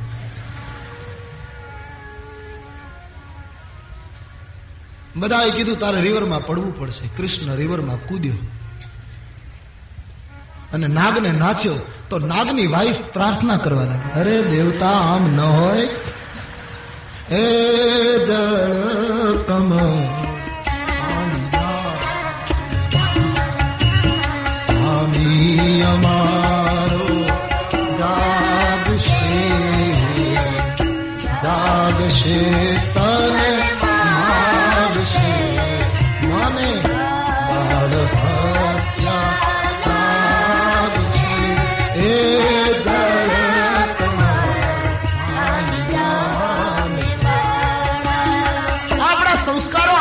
આપણી ભાષામાં શોભે આદિદેવ નમસ્તુભ્યમ પ્રસિદ્ધ મમ ભાસ્કર દિવાકર નમસ્તુભ્યમ પ્રભાકર નમો ભલે ઉગા ભાણ ભલે ઉગા ભાણ અને ભાણ તિહારા ભાવડા જીવન મરણ લગમાણ તું રાખજે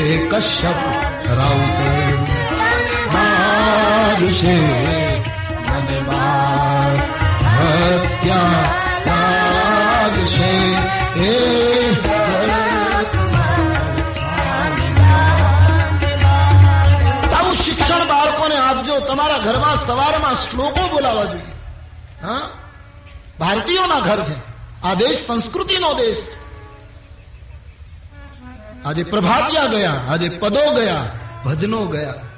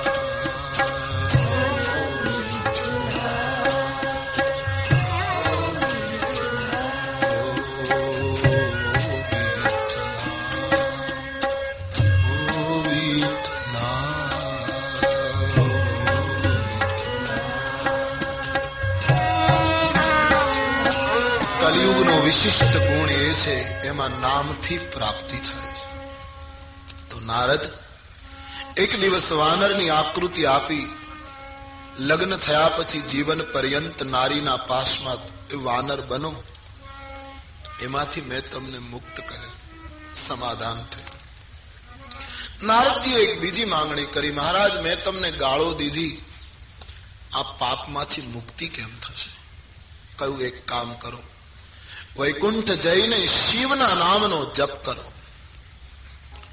ભગવાન શંકરનું નામ પાપ નાશક શંકરના નામનો સો વખત જપ કરજો, પાપથી મુક્તિ મળશે. આમ કહ્યું છે. જપ હું જાય શંકર સતનામા જપ જાય શંકર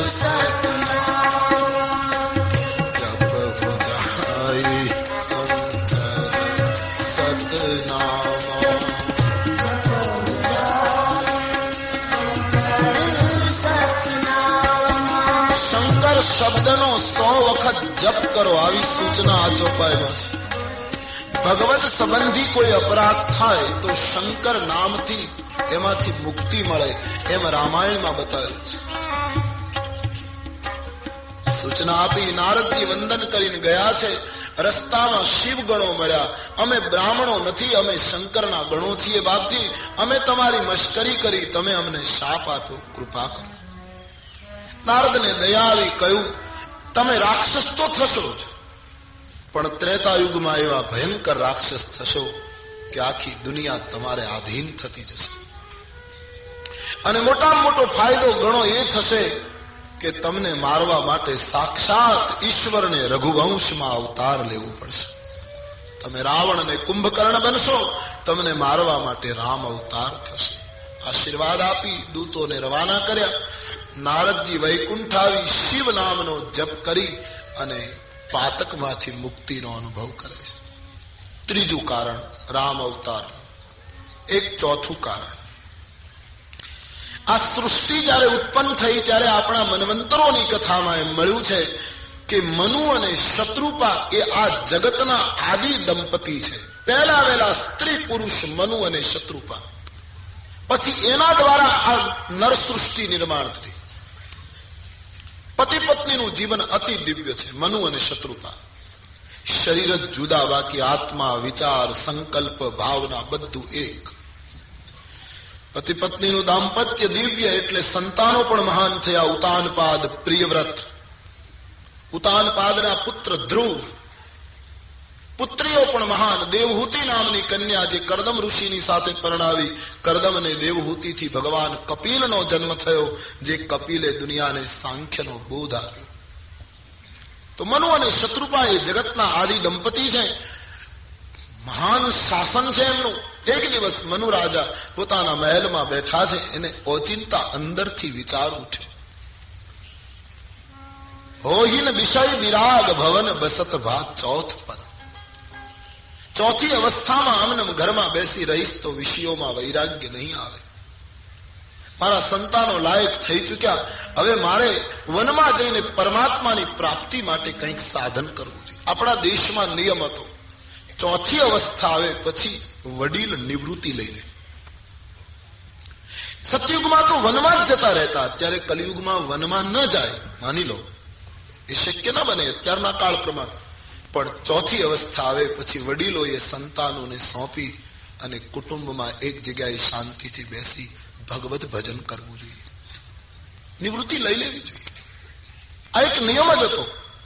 આપણે ત્યાં એવું એવું ધર્મગ્રંથનો આદેશ છે કે માણસ પોતાનું પ્રથમ સંતાન, પછી પુત્ર હોય કે પુત્રી, એને પરણાવી દે અને પુત્ર વધુ ઘરમાં આવી જાય, પછી માતા પિતાએ સંસારના વિષયોથી નિવૃત્તિ લઈ અને ઘરમાં રહી શરીરને અનુકૂળ થાય એવું ભોજન કરવાનું, સંતાનો પૂછે તો માર્ગદર્શન આપવાનું, ભૂલ કરે તો મીઠો ઠપકો આપવાનો, બાકી નિવૃત્તિમાં પ્રભુ સ્મરણ કરવાનું. આ એક ક્રમ હતો આપણે.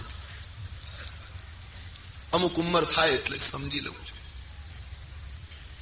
ઘણા લોકો એમ માને કે આપણે જો નીકળી જઈએ તો પછી આ બધાનું શું થાય? એવું કાંઈ નથી. બધું ચાલ્યા જ કરે. દુનિયા ખોખોની રમત છે અહીંયા એકને ખો થાય એટલે બીજા એમ નહીં રાખવું જોઈએ કે હવે મને નહીં બી- તને બીજો ખો કરશે અહીંયા અહીંયા ખોખોની આ આ જગત ખોખોની રમત છે शायद उसी का नाम ही है दुनिया शायद उसी का नाम ही है दुनिया कोई आ रहा है कोई जा रहा है यही तो दुनिया। शायद उसी का नाम ही है दुनिया। कोई आ रहा है, कोई जा रहा है। इधर एक दुल्हा घोड़े चढ़ा है। उधर एक जनाजा उठा जा रहा है। इधर वाह वाह है तो उधर ठंडी आहें कोई रो रहा है, कोई गा रहा है। शायद उसी का नाम ही है दुनिया। કોઈ આ રહા હૈ કોઈ જા રહા હે ખોખોની રમત છે અમુક સમય થાય એટલે વડીલો એ નિવૃત્તિ લઈ લેવી જોઈએ બસ। હરિભજન કરવું જોઈએ। જે શરીર મળ્યું છે, મનુષ્યનો દેહ, એને સાર્થક કરવો જોઈએ। વ્યાખ્યા બહુ સહેલી છે। બોલું છું બરાબર સભાનતાથી। બોલવું અહીંથી સહેલું છે, બાકી છોડવું બહુ કઠિન છે। અમુક સમય થાય એટલે વડીલોએ સંતાનને સોંપી દેવું છે બધું ચલાવો તમે. જે કંઈ આપણો વ્યવસાય હોય તે. અમારે કથાકારો તો એમ કહે કે અમુક સમય થાય, પુત્ર બધું ઘરમાં આવી જાય બધું સરખું ગોઠવાઈ જાય, પછી વડીલોએ સોંપી દેવું. જમવાનું થાય ત્યારે જમી લેવું. હિંડોળે બેઠા બેઠા હિંચકવું. ન હોય તો હિંડોળો કરાવી લેવો. દોઢસો બસો રૂપિયામાં થઈ જાય કે બહુ જાજો ખર્ચ. બે જણાએ બેસી એક વખત સાદું ભોજન લેવું અને એક કામ ખાસ કરવું. પુત્ર વધુ આજુબાજુમાંથી નીકળે ત્યારે એ સાંભળે એમ એના બાપુજીના વખાણ કરવા એટલે તમને આખી જિંદગીમાં તકલીફ નો ક્યાંય, સવાલ ન ઉઠે. અમુક સમય થાય એટલે માણસે આ નિર્ણય કર્યો છે. પણ લોકો એમ માને, હવે આટલું કરી લઈએ, આમ થઈ જાય. આયુષ્ય કા કોઈ ઠિકાના रहना नहीं। सावधान। रहना नहीं। ये देश बेगाना है। यहाँ कायम रहना नहीं। ये देश बेगाना है માટે માણસે અમુક સમય થાય પછી હા પછી નિવૃત્તિ આ દેશનો ક્રમ હતો મનુ અને શત્રુપાએ નિર્ણય કર્યો છે હવે હરિભજી લઈએ પ્રારબ્ધ પૂરું થાય એના પહેલા રામના દર્શન થઈ જાય क्या भरोसा है इस जिंदगी का क्या भरोसा है इस जिंदगी का क्या भरोसा है इस जिंदगी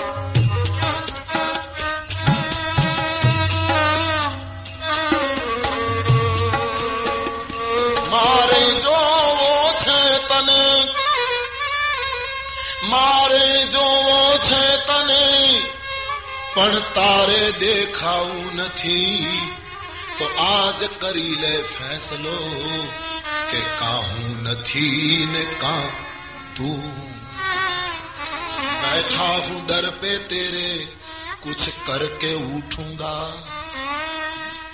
कुछ करूंगा मांगूंगा नहीं लायक बनूंगा મનુ ખચકાયા છે માંગવું કે ભગવાને કહ્યું માંગો મનુને થયું, કેમ માંગો? મહારાજ મને માંગતા સંકોચ થાય, આપના માટે આપવું સરળ છે, પણ અગમ લાગ મોહી નિજ કૃપણાઈ. મેં કૈસે માંગુ બોલે, માંગો. ભાવના કરો કલ્પ વૃક્ષની નીચે જે ભાવ થાય તે પૂર્ણ થાય. મનુએ કહ્યું, તો સુનીએ પ્રભુ, એક એક ઈચ્છા. ક્યાં?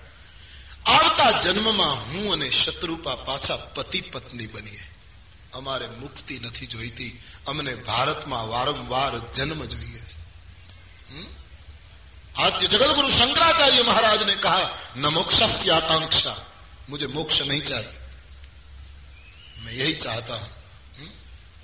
हमारो नरसिंह में तो कहे हरिना जन तो मुक्ति न मांगे मांगे जन्म जन्म अवतार नित्य सेवा नित्य कीर्तन उत्सव निरखवानंद भरत खंड भूतल માં જન્મી નરસિંહ મહેતો. ભરતખંડ ભૂતળમાં જન્મી, જેને હરિગુણ ગાયા રે. ધન ધન એના માત પિતાને સફળ કરી એને કાયા રે. મારે મુક્તિ નથી જોઈતી મહારાજ. અમને આવતો જન્મ પતિ પત્ની તરીકે મળે. તથાસ્તુ. અને મહારાજ, હવે મૂળ વાત શું? કે આવતા જન્મમાં અમે જ્યારે પતિ પત્ની બનીએ, ત્યારે પ્રભુ અમારા ગ્રહસ્થાશ્રમમાં અમારે ત્યાં તમારા જેવા પુત્રનો જન્મ થાય. આ માંગણી જ્યાં કરી ભગવાન પણ ભાવાવેશમાં તથાસ્તુ બોલી ગયા. બોલી ગયા પછી ભગવાનને વિચાર થયો કે મારા સમાન પુત્ર, મારા સમાન તો આ જગતમાં કોઈ છે જ નહીં. હું મારા સમાન ક્યાંથી આપી શકું? પણ હે રાજવી, દંપતી, તમે મને બાંધી લીધો છે. મારું વચન છે, હું મારા સમાન ન આપી શકું. પણ જાઓ, તમે અયોધ્યાના મહારાજ દશરથ અને શત્રુપાજી, તમે કૌશલ્યા બનશો. હું તમારે ત્યાં સ્વયં રામ બનીને પ્રગટ થઈશ. વચન દે દિયા. મનુ શત્રુપા નાચવા લાગ્યા છે. હું મારા અંશો સહિત પ્રગટ થઈશ. મારા ભાઈઓ અંશ અંશો ભાઈઓનું રૂપ લઈને આવશે. મારી શક્તિ સામે પક્ષે પ્રગટ થશે. મનુ કો સમાધિ લગ ગઈ શત્રુપાજી ને ભગવાને પૂછ્યું માં તમારે કઈ માંગવું છે શત્રુપાજીએ કહ્યું મારા પતિદેવે જે માંગ્યું તે મને ખૂબ ગમ્યું મારે કઈ ફેરફાર કરવો નથી કારણ કે આ પુત્ર બનીને આવશો ને હું માં બનીશ દીકરો મા પાસે જ વધારે મોટો થતો એટલે તમારો લાભ વધારે મને મળવાનો છે. મારે વિશેષ કોઈ ફેરફાર કરવો પણ મહારાજ એક શંકા. શું? કે આવતા જન્મમાં તમે પુત્ર બનીને આવો, અમે તો જીવ. મરીએ, વળી પાછા જન્મીએ, જન્મની પીડામાં ગત જન્મ ભૂલાઈ જાય. અને પછી અમે બધું ભૂલી જઈએ તો તમે તો ભૂલાવી શકો, બધું કરી શકો. અને આ ઘટના ન બની તો તમે આવશો ચોક્કસ? ભગવાન હસ્યા, માં, મારું વચન કદી નિષ્ફળ ન જાય.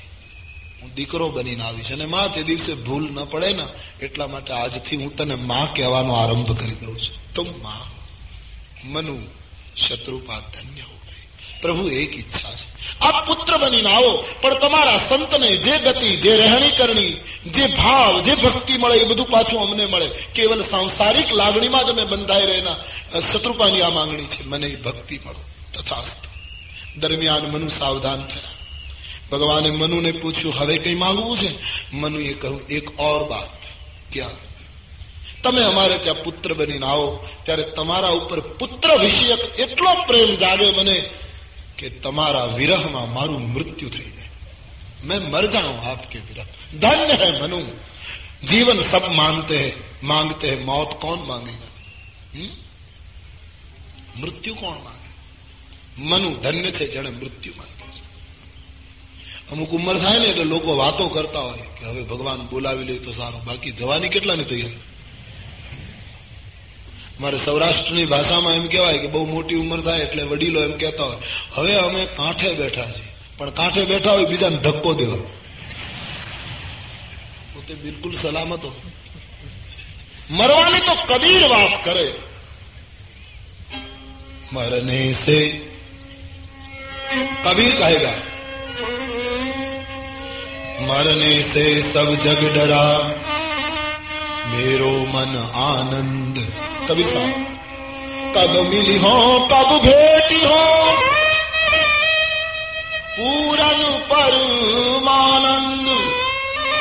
स्वामी राम तीर्थ भी कहते हैं अपने में, जब से सुना है ज़िंदगी मौत का दूसरा नाम है तब से सर पे कफन बाँध कर मैं कातिल को ढूंढता हूँ। मैं मौत को ढूंढ रहा हूँ कि कौन है वो मौत? जो समाज को परेशान कर रही कातिल को ढूंढ रहा हूं सर पे कफन बांध कर મૃત્યુથી બધા ડરીએ છીએ ધન્ય મનુ જેણે મૃત્યુ માંગ્યું છે મારું મરણ થાય તમારા વિરહમાં મેં મર જાઉં તથાસ્તુ આપનું પ્રારબ્ધ હજી બાકી છે એટલે સંતોની સાથે શેષ જીવન પૂરું કરો સૂચના આપી છે તો સ્વામીજી વર્ણન કરે છે શેષ જીવન સંતોની સાથે પૂરું કરજો. અનાયાસે પ્રાણ છૂટશે. તમે ખૂબ પુણ્ય કર્યા છે એટલે સ્વર્ગમાં નિવાસ થશે. સ્વર્ગમાં તમારું નિવાસ ત્યાં તમારે? પુણ્ય ખર્ચવાના. અને પુણ્ય પૂરા થશે ત્યારે ગીતાના ન્યાય તમારું પુનઃ ધરતી ઉપર આવવાનું થશે. એ વખતે અયોધ્યામાં આપ આવશો, હું તમારે ત્યાં પુત્ર તરીકે પ્રગટ થઈશ. ભગવાન અંતરહિત થયાથી મનુષ્ય કૃપાએ શેષ જીવન મહાત્માઓની સાથે પૂર્ણ કર્યું છે. યોગીઓના જેવું મૃત્યુ થયું, બંને પ્રાણ છોડે છે. સ્વર્ગમાં નિવાસ કરે છે, પુણ્યો ખર્ચે છે પાર્વતી અને એ ક્ષીણે પુણ્ય એ નિયમ પ્રમાણે ફરી વખત ધરતી ઉપર જન્મ લેશે અને એને ત્યાં ઈશ્વરનો અવતાર થશે. ઈશ્વરના અવતારનું આ ચોથું કારણ મનુ શત્રુપા ગોસ્વામીજી લિખતે હૈ यह इतिहास પુનીતયતિ અને ઉમહી કહેવું વૃષકેતુ ભરદ્વાજ અપર સુનુ અને રામ જન્મ કરે આ પવિત્ર ઇતિહાસ ભગવાન શંકરે પાર્વતીને કહ્યો એ ભરદ્વાજજી, હવે પાંચમું અને છેલ્લું કારણ સાંભળો, ઈશ્વરના પ્રાગટ્ય. વિશ્વ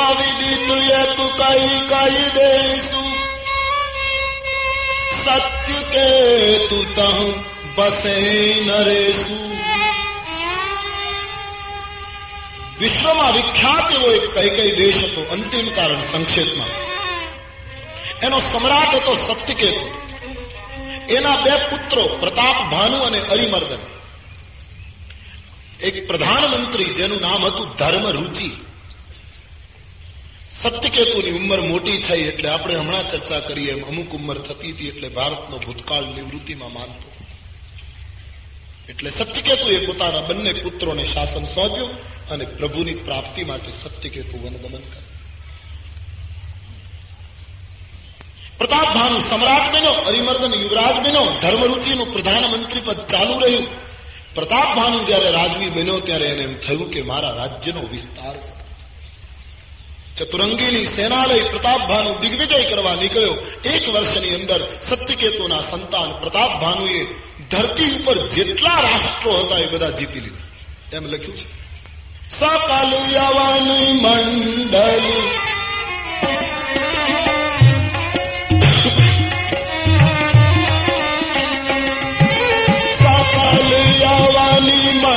கலத்தை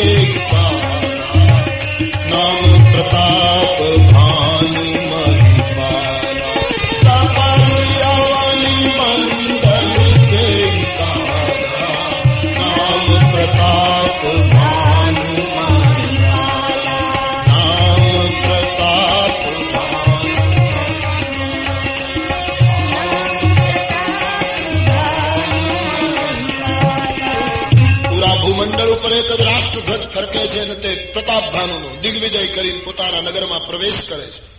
કેટલાક રાજાઓને છોડી મૂક્યા, કેટલાકને ખંડિયા બનાવ્યા, કેટલાકનો નાશ થયો, પણ ભૂમંડળ ઉપર એક જ રાજવીની આણ વર્તી ગઈ. ઘણા યજ્ઞો કર્યા, તીર્થોના સમારકામ કરાવ્યા, ઘણા સત્કાર્યો પ્રતાપ કર્યા એવું લખ્યું છે. એક દિવસ પ્રતાપ ભાનુને ઈચ્છા છે કે શિકાર કરવા જાઉં. ક્ષત્રિય હતો શિકાર કરવા નીકળ્યો સવારથી શિકાર કરતા કરતા અનેક મૃગને મારે છે, પણ બપોરના શિકાર પૂરો થયો અને એ પાછો ફરતો હતો. ત્યાં એણે એક ભૂંડ જોયો. વરાહને જોતા પ્રતાપભાનુને થયું આને મારી નાખો. અને એ પાછો ઘરે આવતા આવતા ઘોડાને ફેરવી અને ભૂંડની પાછળ. આ વિચારધારા પ્રતાપ ભાનુની પ્રલોભન વૃત્તિનું પ્રતીક છે. નહીતર શિકાર કરીને પાછો જતો હતો. હવે એને ઘરે જતું રહેવું જોઈતું. પણ જ્યાં મધ્ય દિવસ હતો એનો તુલસીકાય બપોરના સમયે જતો હતો, અને મધ્ય દિવસનો સમય ત્યારે એને ઘરે પહોંચી જવું જોઈએ જ્યારે માણસનો મધ્ય દિવસ હોય ને ત્યારે માણસે બહુ સાવધાન રહેવું છે જ્યારે બરાબર બપોરનો બાર વાગ્યાનો સમય તપતો હોય વ્યક્તિના ઉપર, ત્યારે માણસે પોતાના જીવનને બહુ ધ્યાનથી સમજપૂર્વક જીવવું જોઈએ.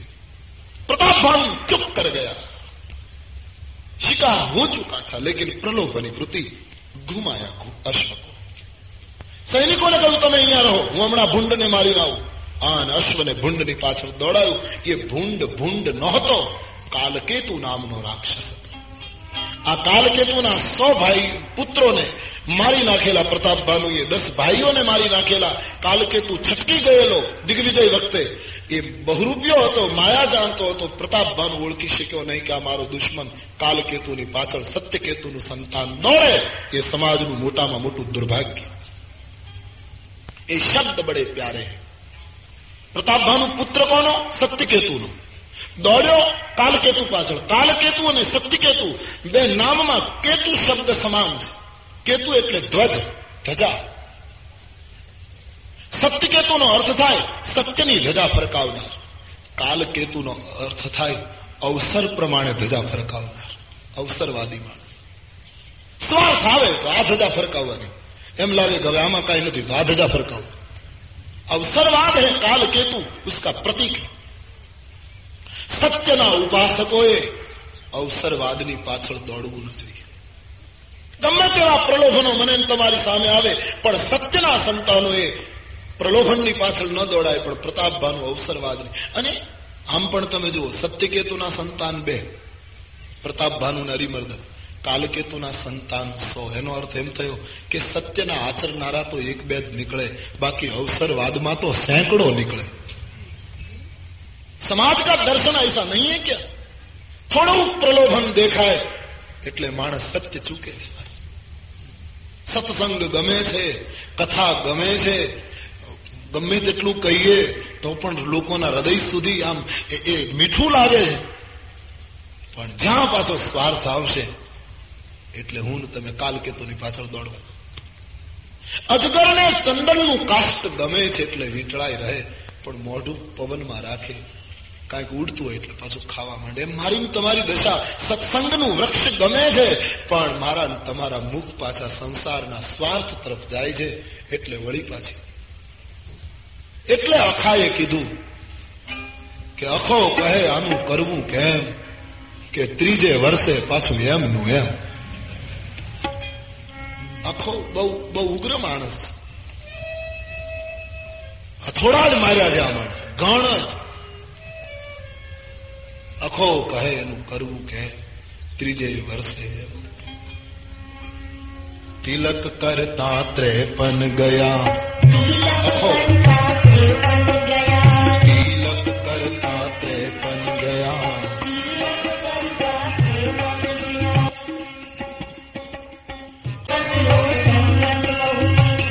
સાંભળવા ચાલ્યા સહુ. કીધું કઈને સાંભળ્યું કશું કીધું કઈને સાંભળ્યું કશું આંખનું કાજળ ગાલે ઘસ્યું આંખનું કાજળ ગાલે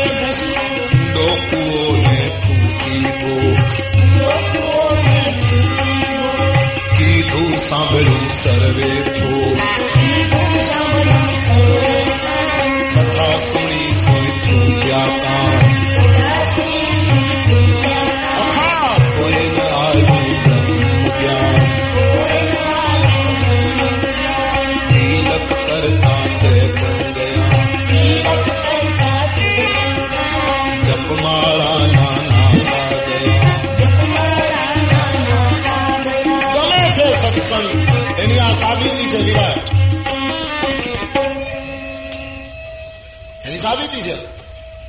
આ કોઈને આમ દબાણ કરવામાં આવ્યું છે, વડોદરામાં કે ફરજિયાત કથા સાંભળજો. નહીતર તમે મહિના પછી જોજો તમારી દશા. આવું કોઈને કીધું છે દિવ્ય જીવન સંઘે? હમ? શું કામ ગમે છે આ એની સાબિતી છે. પણ સમાજના સ્વાર્થો અને કાલકેતુના ભીષણ રૂપો મને ને તમને પાછા ફેરવી નાખે. સત્યકેતુના સંતાનો બચે બસ. હા? નહીતર ગમે છે. બસ આ વસ્તુ જે અત્યારે ગમે છે, હૃદય સુધી પહોંચે ને મારે આપને પ્રાર્થના કરવી છે કે કથામાંથી અહીંથી જે પુકારાય, એ મારા તમારા હૃદય સુધી જે પહોંચી જાય, તો એને લોભીના રૂપિયાની જેમ સાચવજો. જીવનના કોઈ વિશેષ મોડ ઉપર તમને ઉપયોગમાં આવશે. એ તમારે જીવન કી પૂંજી બન જાયગી. પાપી પાપને છુપાવે, એમ રામાયણમાંથી મળેલા કોઈ તત્વને તમે હૃદયમાં સંગ્રહી રાખો. तुम्हें मदद करेगा, अवश्य मदद करेगा। अवश्य मदद करेगा। प्रलोभनो मने तमने मारे से तमन्नाओं ने हमारी हमको बुंदा कर दिया। प्रलोभन, मानस ने मारी ना क्यों? तमन्नाओं ने हमारी हमको बुंदा कर दिया, वरना हम खुद खुदा होते। नहीं तो मानस पोते ईश्वर होते। લોભ પાસ જેહી ઘર ન બંધાયા સો નર તુમ સમાન રઘુરાયા એ બીજો ઈશ્વર હોય જે પ્રલોભનમાં ન ફસાય પણ જ્યારે જ્યારે સ્વાર્થ આવે છે એટલે પદ ભૂલીએ છીએ પ્રતિષ્ઠા ભૂલીએ છીએ વિવેક ભૂલીએ છીએ સન્માન ભૂલીએ છીએ સ્થાન ભૂલીએ છીએ અને કાલકેતુની પાછળ દોડીએ છીએ। આ આપણી દશા છે। કથા અને હૃદય સુધી જવા દેજો. જે ભાવથી, જે શિસ્ત અને અપાર આદરથી તમે આ સાંભળી રહ્યા છો, એને એને પહોંચવા દેજો બરાબર. બહુ ક્રાંતિ કરેગા? નહીતર તો ઘણી વખત અમને અનુભવી હતા અમે બહુ ભીડ જોઈએ ને, બહુ સાવધાન રહેવું પડે છે અમારે.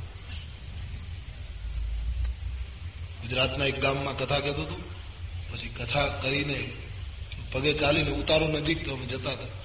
અમારી આગળ બે દાદા ચાલ્યા હતા એ દાદાને ખબર નહીં કે અમે પાછળ છે. એ બંને પ્રસાદ ખાતા ખાતા જતા હતા એનો અર્થ એમ સાબિત થયું ને કે છેક સુધી કથામાં હોવા જોઈએ કારણ કે એના હાથમાં પ્રસાદ હતો એને ખબર નહીં, અમે સાંભળીએ, એ બંને વાત કરતા, એમાં એક દાદાએ બીજાને પૂછ્યું, કથા ક્યાં પહોંચી? હવે તમે કલ્પના કરો, એને કર્યું શું હશે કથા? આવું સાંભળીએ ને ત્યારે અમને થાક લાગે, નહીતર ગમે તેટલું બોલીએ તો થાક ન લાગે. પણ જયારે આવું સાંભળીએ ત્યારે એમ લાગે કે અમારું બધું ગયું ક્યાં? એક જણાને રાતના કબાટ ઘરની બહાર કાઢવો હતો. એકલો એકલો મથે. એને આમ ખેસવીને કાઢ્યો, પણ બારણામાં ફસાઈ ગયો અડધો. પછી નીકળે નહીં બહાર. હવે રાતે કોણ મદદ કરે? પછી બારીમાંથી ડોક્યું કર્યું તો એક પોલીસમેન ફરતો હતો. અને કહું, "આ જમાદાર ઉપર આવો ને મદદ કરો. એ પેલો પોલીસમેન ઉપર આ કબાટ જરા મદદ કરો. એ પેલો પોલીસ, એ તો બહારથી આવ્યો ને. આ અંદરથી. ત્રણ કલાક સુધી મહેનત કરી. બાર વાગ્યાનું શરૂ થયું હતું, ત્રણ વાગ્યા. ત્યારે પોલીસે કીધું કે આ કબાટ અંદર નહીં જાય. પેલો કે, દેવતા, તું અંદર નાખો ને મારે આને બહાર કાઢવો છે તું અંદર ધક્કો મારે કે તમારે ચોખવટ કરવી જોઈએ હું તો ક્યારનો અંદર ધક્કો મારું? પેલો કહે, મારે બહાર કાઢવું છે તું અંદર નાખે આવું ક્યાંક ન થઈ જાય. કબાટ વચ્ચે ને વચ્ચે ફસાઈ જાય અને આપણી શક્તિ જતી ન કથા ક્યાં પહોંચી? પણ આટલેથી વાત અટકી હોત ને, બીજું વાક્ય અમે ન સાંભળ્યું હોત તો તકલીફ ન થાત. પણ જે બીજા દાદાએ જવાબ દીધો છે, શું કહું? પેલા પૂછ્યું, કથા ક્યાં પહોંચી? એટલે બીજા દાદાએ કીધું એ આપણે ક્યાં ધ્યાન રાખવાનું? એ તો મહારાજ ને ધ્યાન રાખવું લે. આપણે તો એને મોટરમાં લઈ આવ્યા, એના માટે વ્યવસ્થા કરી, ક્યાં મૂકવું ને ક્યાંથી શરૂ કરવું? એ આપણે માથાકૂટમાં ક્યાં ઉતરવું? પ્રસાદ ખાઓ, લે. તિલક કરતા ત્રેપન ગયા. તિલક કરતા તે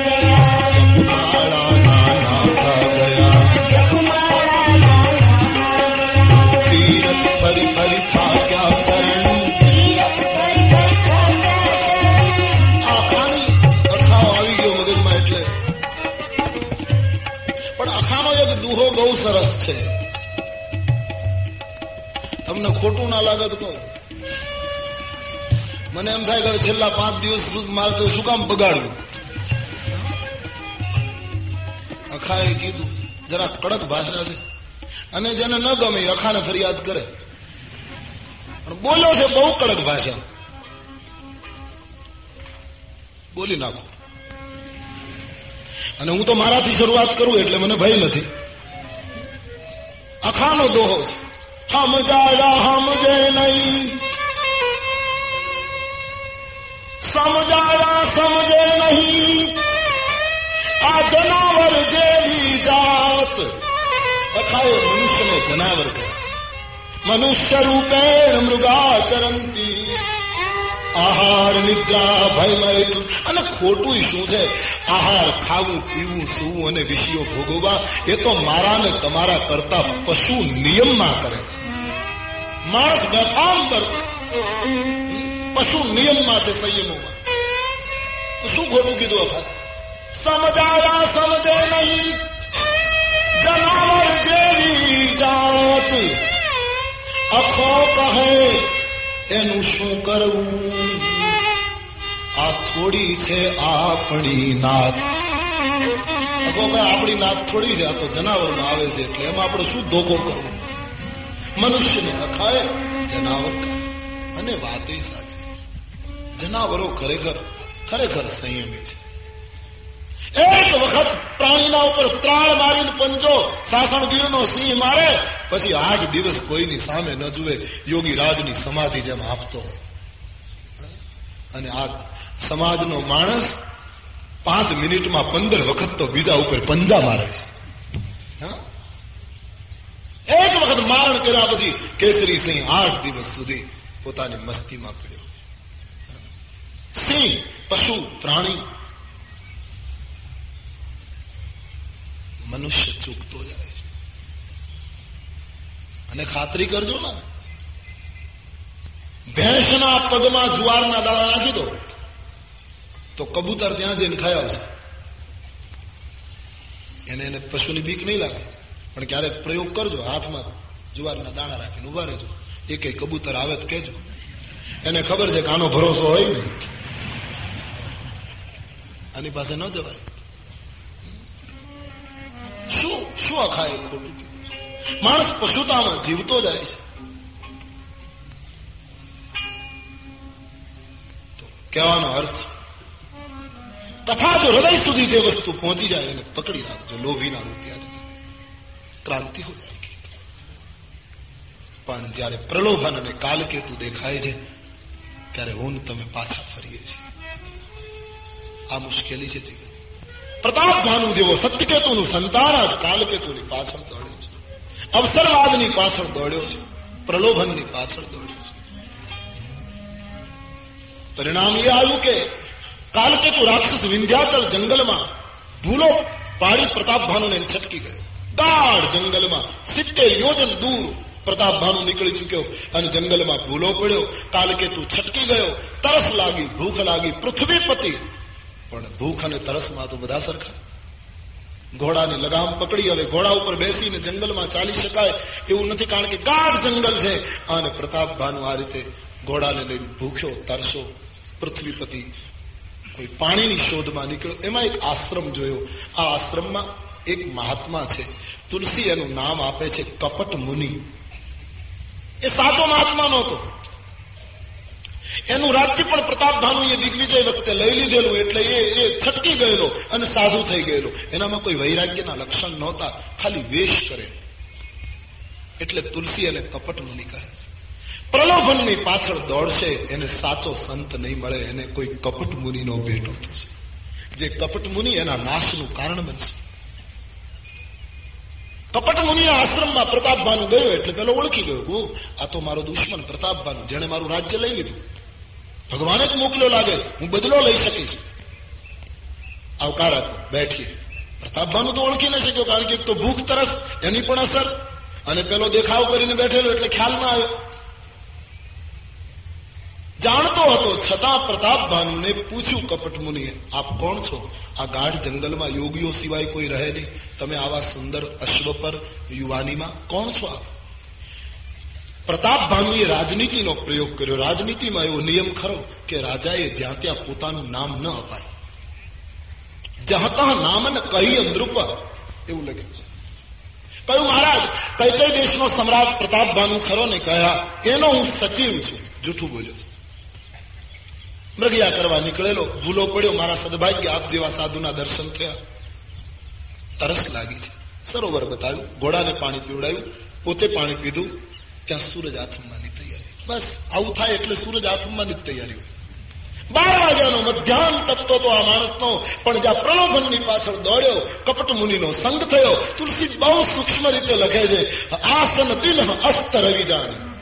હવે સૂરજ અસ્ત પામવાની તૈયારી અને આસન આપ્યું. બેઠી.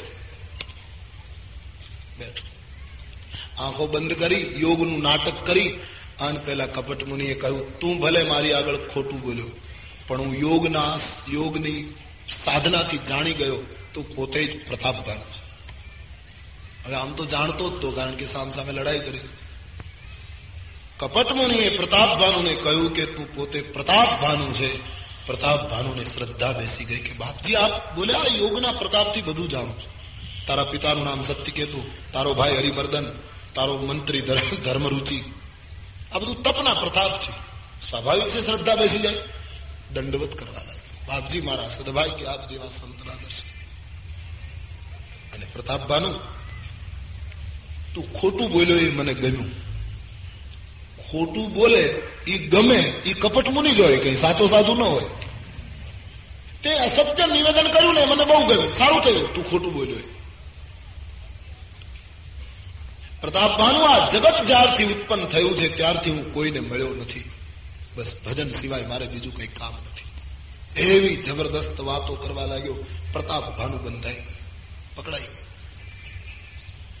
પ્રતાપ ભાનુએ પૂછ્યું, બાપજી, આપનું નામ શું? કઈ અમારે મહાત્માઓને નામથી શું લેવા દેવા? અમે તો નામ રૂપને મિથ્યા માનનારા માણસો. કઈ તો આપની મહાનતા, પણ કઈ તો તમને બોલાવો હોય તો કઈ રીતે બોલાવો? બોલે, મારું નામ એક તનુ. એક તનુ? માની? એક તનુ એટલે પ્રતાપ ભાનુ, એક શરીર. હા. સાંભળ. બ્રહ્માએ સૃષ્ટિ ઉત્પન્ન કરી ત્યારે પહેલો વેલો મને ઉત્પન્ન કર્યો. આ સૃષ્ટિને જેટલા યુગો થયા એટલા મને થયા. આનું આ શરીર, આનું આ જંગલ. બસ, મારે શરીર બદલવું નથી પડતું યોગના પ્રતાપે. જગતના આરંભ કાળથી હું એકલો બેઠો છું માટે એક તનુ. આવી જબરદસ્ત વાતો શરૂ કરી પ્રતાપ ભાનુ પરવશ બન્યો. બાપજી, મારા ખરેખર સદભાગ્ય કે આપ જેવા સંતના દર્શન થયા. સમજી શક્યો નહીં પ્રતાપ ભાનુ કે આ કપટી. અને એમાં કપટ મુનિએ કહ્યું, માંગ શું આપું? અહીં પણ એની પ્રલોભની વિચારધારા જાહેર થાય છે પ્રતાપભાની માંગ. કપટ મુનિએ માંગવાનું કહ્યું એટલે પ્રતાપ ભાનુ માંગવા માંડ્યો, હવે આખી ધરતીનો માલિક એને શું માંગવાનું બાકી? પણ માણસનો સ્વભાવ છે ને, માંગ્યા વગર રહેતો માંગ્યું. જરા મરણ દુઃખ રહિત તનુ સમર જીતે નહીં કો કેટલું પછી માણસને જોઈએ, હા? આખું ઘર સુઈ જાય ને ત્યારે ઘરનો વડીલ હોય ને, એ એકલો શાંતિથી પથારીમાં બેસી, તમે જે ઈશ્વરને કે જેને, યાની જે તમારા ઈષ્ટો એને માનતા હોય એને પાંચ મિનિટ યાદ કરી, છાતી ઉપર હાથ મૂકીને આત્માને પૂછજો કે ઈશ્વરે લાયકાત કરતા આપણને વધારે નથી આપ્યું. છતાં માણસ માંગ માંગ. અને તેથી ઉપનિષદ કહે, ઈચ્છા એ દુઃખની જનેતા છે. પ્રલોભન बढ़ता જ ઈચ્છાઓએ સમાજને દુખી કર્યો ઈચ્છા એ દુઃખ કી માં હૈ નથી લાયકાત કરતા વધારે આપ્યું માણસે બીજાને જુઓ કઈ નથી આપણને ઈશ્વર પ્રતિષ્ઠા આપે જેવા પહેરવા હોય એવા કપડા આપે જેટલી વાર જમવું હોય જેવું જમવું હોય એવું જમવાનું આપે આપણા નાના મોટા પ્રસંગો આપણી ધારણા કરતા સવાયા ભગવાન સફળ કરે તોય માણસ માંગ માંગ માંગ એટલે તો દુઃખી થાય છે માણસ. ઓર ક્યાં કારણ? દુઃખ સિકંદર જયારે હિન્દુસ્તાન આવતો હતો, ત્યારે સિકંદરનો એક મિત્ર હતો, ફકીર. એ પણ એક સમ્રાટ હતો, સાધુ થઈ ગયેલો. એક નદીમાં સૂતો હતો. ઇતિહાસ કી ઘટના હે પ્રસિદ્ધ. દિગ્વિજય કરવા નીકળેલો સિકંદર. એનો મિત્ર સંત થઈ ગયેલો. બધું ત્યાગી દીધેલું. પછી એક પાણી પીવા માટે એ ફકીર પાત્ર જ રાખતો હતો, એવું લખ્યું છે. એક દિવસ નદીમાં પાત્રમાં પાણી ભરીને પીતો હતો, એમાં બાજુમાં એક કૂતરો પાણી પીતો કૂતરાને પાણી પીતો જોઈ પેલા ફકીરને પોતાના ઉપર એકદમ તરસ આ અને એમ થયું કે કૂતરો પાત્ર વગર પાણી પી શકતો હોય તો મારે વળી પાત્રની શી જરૂર? હું તો મનુષ્ય છું, હાથથી ન પી શકું. પાત્ર ફેંકી દીધું અને ત્યારથી કરપાત્રી બની ગયો એ ફકીર. બસ કુત્તા ઉસકા દોસ્ત બની ગયા. નદીનું પાણી પીવે ફળ મળે ખાઈ લે, કૂતરો બાજુમાં હોય. ફકીર સોયા રહેતા હતા નદી મેં બંદગી કરતા હતા. एमा सिकंदर में सवारी में। सुना था कि मेरा पुराना दोस्त आजकल महात्मा बन चुका है, वो इस सरिता के पटांगण में रहता है तो सिकंदर सवारी से नीचे उतरा। पूरा दबदबा था उसका। वो तो सो रहा था, महात्मा को क्या? सिकंदर हो या कोई भी हो, अपनी मस्ती में लेट। रहा सिकंदर ने जाकर सलाम किया, बाबा सलाम। सलाम। कौन सिकंदर? कहाँ जा रहे हो? बोले, हिंदुस्तान जा रहा क्यों? हिंदुस्तान को जीतना है। दुआ दो, आशीर्वाद दो। मालिक तुम्हें सफलता प्रदान करे, फकीर ने कहा। लेकिन एक प्रश्न, किया हिंदुस्तान को जीतने के बाद क्या करोगे? फकीर ने जब पूछा, सिकंदर ने कहा, उसके बाद हिंदुस्तान के पड़ोस में जो राष्ट्र होंगे ना, वो सब जीत लूँगा? ठीक है, तेरी उम्मीद पूरी हो, लेकिन उसके बाद क्या करोगे? बोले, उसके बाद उसके पड़ोस में जो राष्ट्र होंगे, उसको जीत लूँगा। मालिक तुम्हें तरक्की दे, प्रगति प्रदान करे, उसके बाद क्या करोगे? એના પછી એની બાજુના રાષ્ટ્રો જીતીશ ફકીરને કહા ઉસકા उसके बाद क्या करोगे? કરોગે दिख દિગ્વિજય करीस। फकीर ने कहा अच्छा तेरी उम्मीद पूरी हो, लेकिन दिग्विजय के बाद क्या करोगे? फंस गया सिकंदर। और जवाब दिया, बाद में आराम करूँगा। आराम करूँगा, ऐसा जब सिकंदर बोला, और बड़े खूल के हंस पड़ा फकीर। कुतरानी सामू जो कहूँ अरे ओ मित्र कुत्ते, आज दुनिया का प्रथम नंबर का मूर्ख से मुलाकात हो रही है। सिकंदर को मूर्ख कहा और समसमी गयो मानस लेकिन फकीर को क्या સિકંદરે કહું આપે મને મૂર્ખ કહ્યું તો ઓર ક્યાં કહું આટલું બધું કર્યા પછી આરામ જ કરવાનો હોય તો પછી પહેલેથી કેમ નથી કરતો આવી જા हमारी પાસે बिस्तर बड़ा लंबा है आजा हमारी बगल में आकाश की चादर ओढ़ी है और ये बिस्तर में हम इतनी हिंसा के बाद इस, इतनी लूट के बाद शेष आराम ही है तो पहले से आराम क्यों नहीं करता એમ કહેવાય છે ઇતિહાસમાં કે આ વાક્ય સિકંદરને માનસિક અસર કરી છે બુદ્ધિશાળી તો હતો જ बात तो सही है आखिर तो कुछ नहीं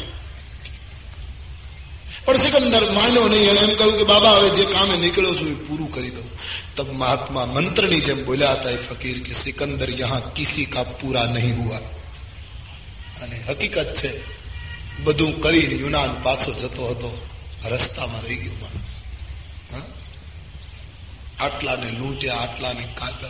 શું કર્યું પણ પ્રલોભન.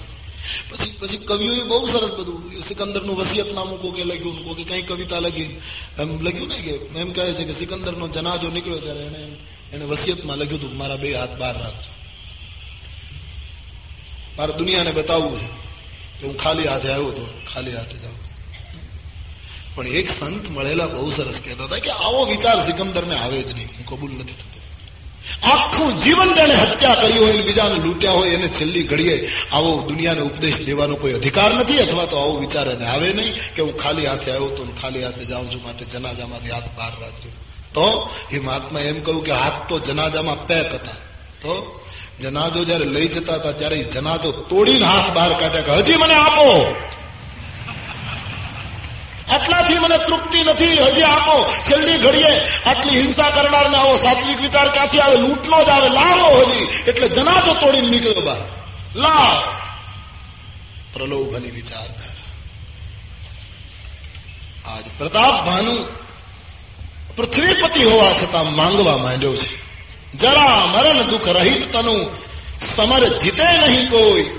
એક છત્ર રિપુહીન મહિરાજ કલપશત હોય.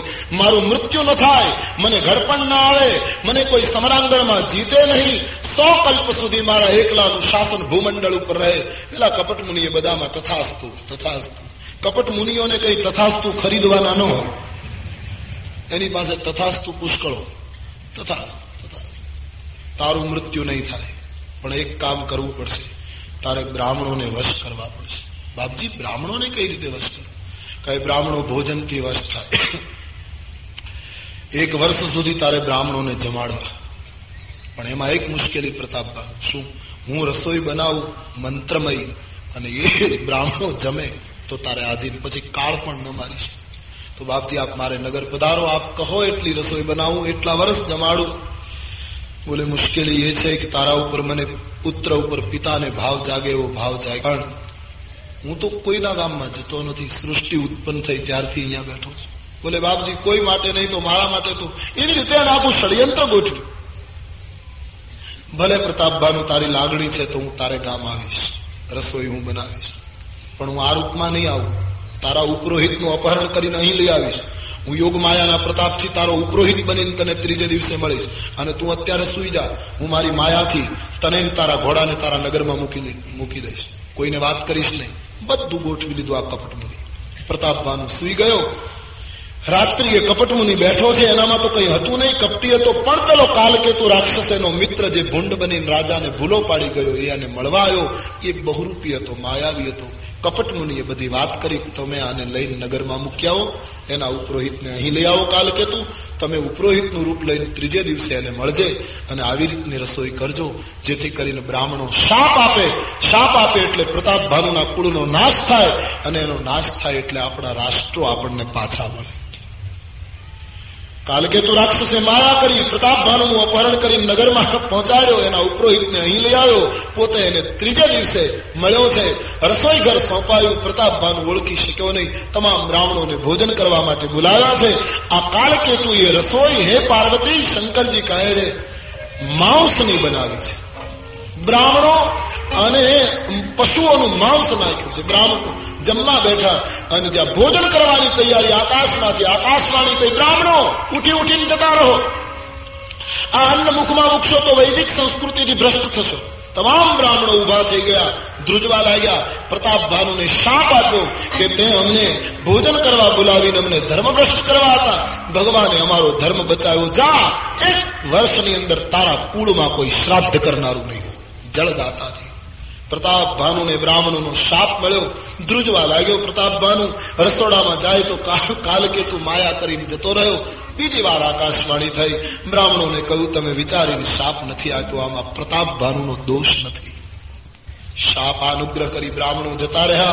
અહીં કપટ મુનિ અને કાલકેતુ એ પરાજિત રાજાઓને પત્રો લખ્યા. સત્યકેતુના નગર ઉપર હુમલા થયા અને પ્રતાપ ભાનુનું આખું કુળ બ્રાહ્મણોના શાપને લીધે નાશ પામે કોઈ જળદાતા ન બચ્યું. પ્રતાપ ભાનુનો બીજો જન્મ રાવણ. એનો ભાઈ હરિમર્દન બીજા જન્મમાં કુંભકર્ણ અને એનો ભાઈ વિભીષ એનો જે મંત્રી ધર્મરુચિ, એ બીજા જન્મમાં બીજી માતાને પેટે વિભીષણ થઈને જન્મ્યો. આમ પાંચમા કારણમાં પ્રતાપ ભાનુનું આખું કુળ રાક્ષસ યોનીમાં રાક્ષસ કુળમાં જન્મે છે. રામચરિત માનસમાં રામના જન્મના પહેલા રાવણનો જન્મ બતાવ્યો છે. તો આ રીતે રાવણ જન્મ્યો. અને આમે પહેલા અંધકાર જ હોય, પછી સૂરજ નીકળતો હોય. એટલે રાક્ષસનો જન્મ બતાવ્યો છે. હવે સૂર્યવંશના રામનો જન્મ ત્રણ વાગ્યા પછી. પ્યાર સે બોલીએ. બોલીએ રામચંદ્ર ભગવાન શ્રી બાલ કૃષ્ણ લાલ સદગુરુ દેવ ઓ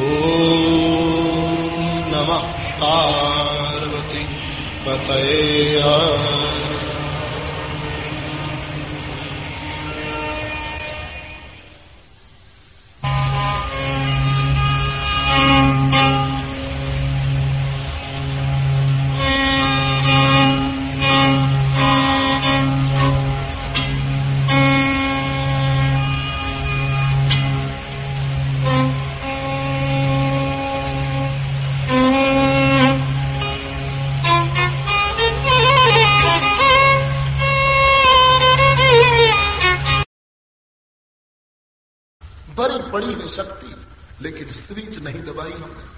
बस प्रेम नहीं स्विच दबाए तो प्रेम से प्रकट हो ही मैं जाना न मंदिर जाना है न मस्जिद जाना है मंदिर मस्जिद वो चले जिसको फुर्सत हो उसी को याद करके अश्क भर लेना इबादत है परमात्मा को याद करके आंख में अश्रु आ जाए स्विच ऑन हो जाए પ્રેમ પ્રગટ હોઈ નહીં જાના ભગવાન શંકરનું સૂત્ર બધાને ખૂબ ગમ્યું કે પ્રેમ હશે તો અહીંયા ભગવાન પ્રગટ થશે. જ્યાં ત્યાં દોડવાની જરૂર નથી. ભગવાન હરેક જગ્યાએ છે. પ્રેમ ચાહીએ સાધુ સાધુ કહી બ્રહ્મ બખાના બ્રહ્માજી, શંકરજીના વખાણ. આપ તો સાધુ છો, બાપ. નિર્ણય લેવાઈ ગયો. મોટી સંખ્યામાં બધા ભેગા થયા છે. બ્રહ્માની આગેવાની ઋષિઓ, દેવતાઓ, ગાયના રૂપમાં ધરતી, ચંદ્રશેખર, શિવ સબ ઉપસ્થિત. અને પ્રાર્થનાનો આરંભ થાય છે. રામાયણમાં લખ્યું છે, પ્રાર્થનાની શરૂઆત કરતા બ્રહ્માજીની આંખમાં અશ્રુ આવ્યા છે. બસ, પ્રાર્થનાની ભાષા શરૂ થઈ ગઈ. કારણ કે ઈશ્વરની પ્રાર્થના કઈ ભાષામાં કરે? મને કોઈ પૂછતું હતું કે ભગવાન રામ અયોધ્યામાં યુપીમાં રહ્યા એટલે ગુજરાતીમાં તો સમજતા જ નહીં હોય ને હિન્દીમાં જ બોલવું પડે ને એના. માટે કોઈ ભાષાની જરૂર નથી, ભાવની જરૂર છે. કોઈ ભાષા કે જરૂર. ભાવ. પેલો છોકરો ચર્ચમાં રવિવારે પ્રાર્થના કરતો હતો. પછી પાદરી જોઈ રહ્યો, કે કમાલ સાત વર્ષનો છોકરો મને ગિરી પ્રવચનો બધા મોઢે. હું આટલો મોટો પંડિત અને આ છોકરો આટલો એકાગ્ર બનીને દેવળમાં પ્રાર્થના કરે, આ શું આને આવડતું છે છોકરો લીન થઈ ગયો. પ્રાર્થના પૂરી થયા પછી પંડિતનો અહમ ગવાયો ના. બાળકને પૂછ્યું, તને શું પ્રાર્થના આવડે? બોલે, બાબા, મને કઈ આવડતું નથી. તો દર રવિવારે આવીને, બસ આમ કંઈક બોલું, પણ તમે શું બોલે? બોલે મારો નિયમ છે, દર રવિવારે દેવળમાં આવીને આખી એબીસીડી બોલવાની. અને પછી ભગવાનને કહેવાનું કે એબીસીડી માંથી તને જેવી ગમે એવી પ્રાર્થના તારી મેળાય તું ગોઠવી લેજે કે એબીસીડી ની બહાર તો કોઈ પ્રાર્થના નથી. હું બનાવું એમાં કોઈ શબ્દમાં તને માઠું લાગે, ન ગમે, એના કરતા તને જે ગમે એમ શબ્દો ગોઠવી લેજે નથી લાગતું કે પાદરીને પાંડિત્ય ભરી પ્રાર્થના કરતા એ બાળકની એબીસીડી પહેલી પહોંચી હશે કે? वहाँ भाषा की ज़रूरत नहीं। रामकृष्ण देव क्या बोलते थे? परमहंस जी।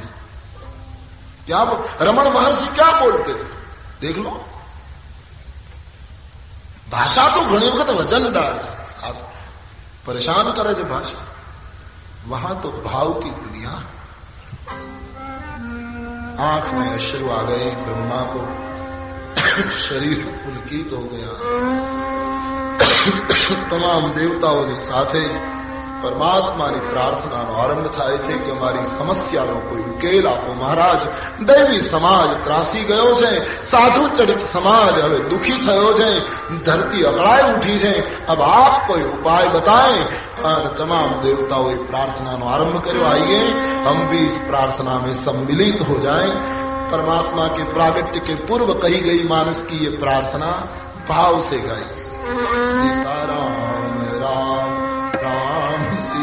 Radha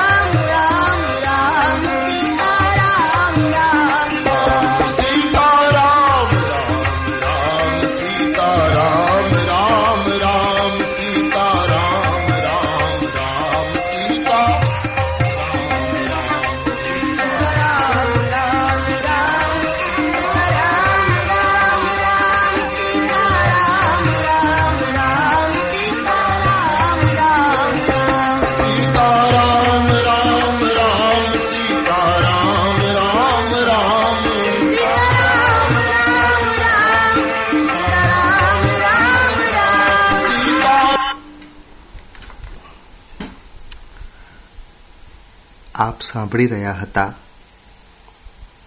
અમારા પૂજ્ય પિતાશ્રી શરદચંદ્ર રમણીકલાલ ભટ્ટની પુણ્ય સ્મૃતિમાં રેડિયો હાટકેશ ઉપર સંત શ્રી તુલસીદાસ ગોસ્વામી રચિત રામકથા, કથાનું રસપાન રાષ્ટ્રીય પરમ પૂજ્ય સંત શ્રી મુરારી બાપુના કંઠે રામકથા સાંભળી રહ્યા હતા. આ રામકથા દરરોજે બપોરે ચારથી છ દરમિયાન સાંભળી શકાશે. આ રામકથા સાપ્તાહિક છે. સાત દિવસ પૂરતી જ મર્યાદિત છે. સાતમા દિવસે રામકથાની પૂર્ણાહુતિ થશે. જય શ્રી રામ.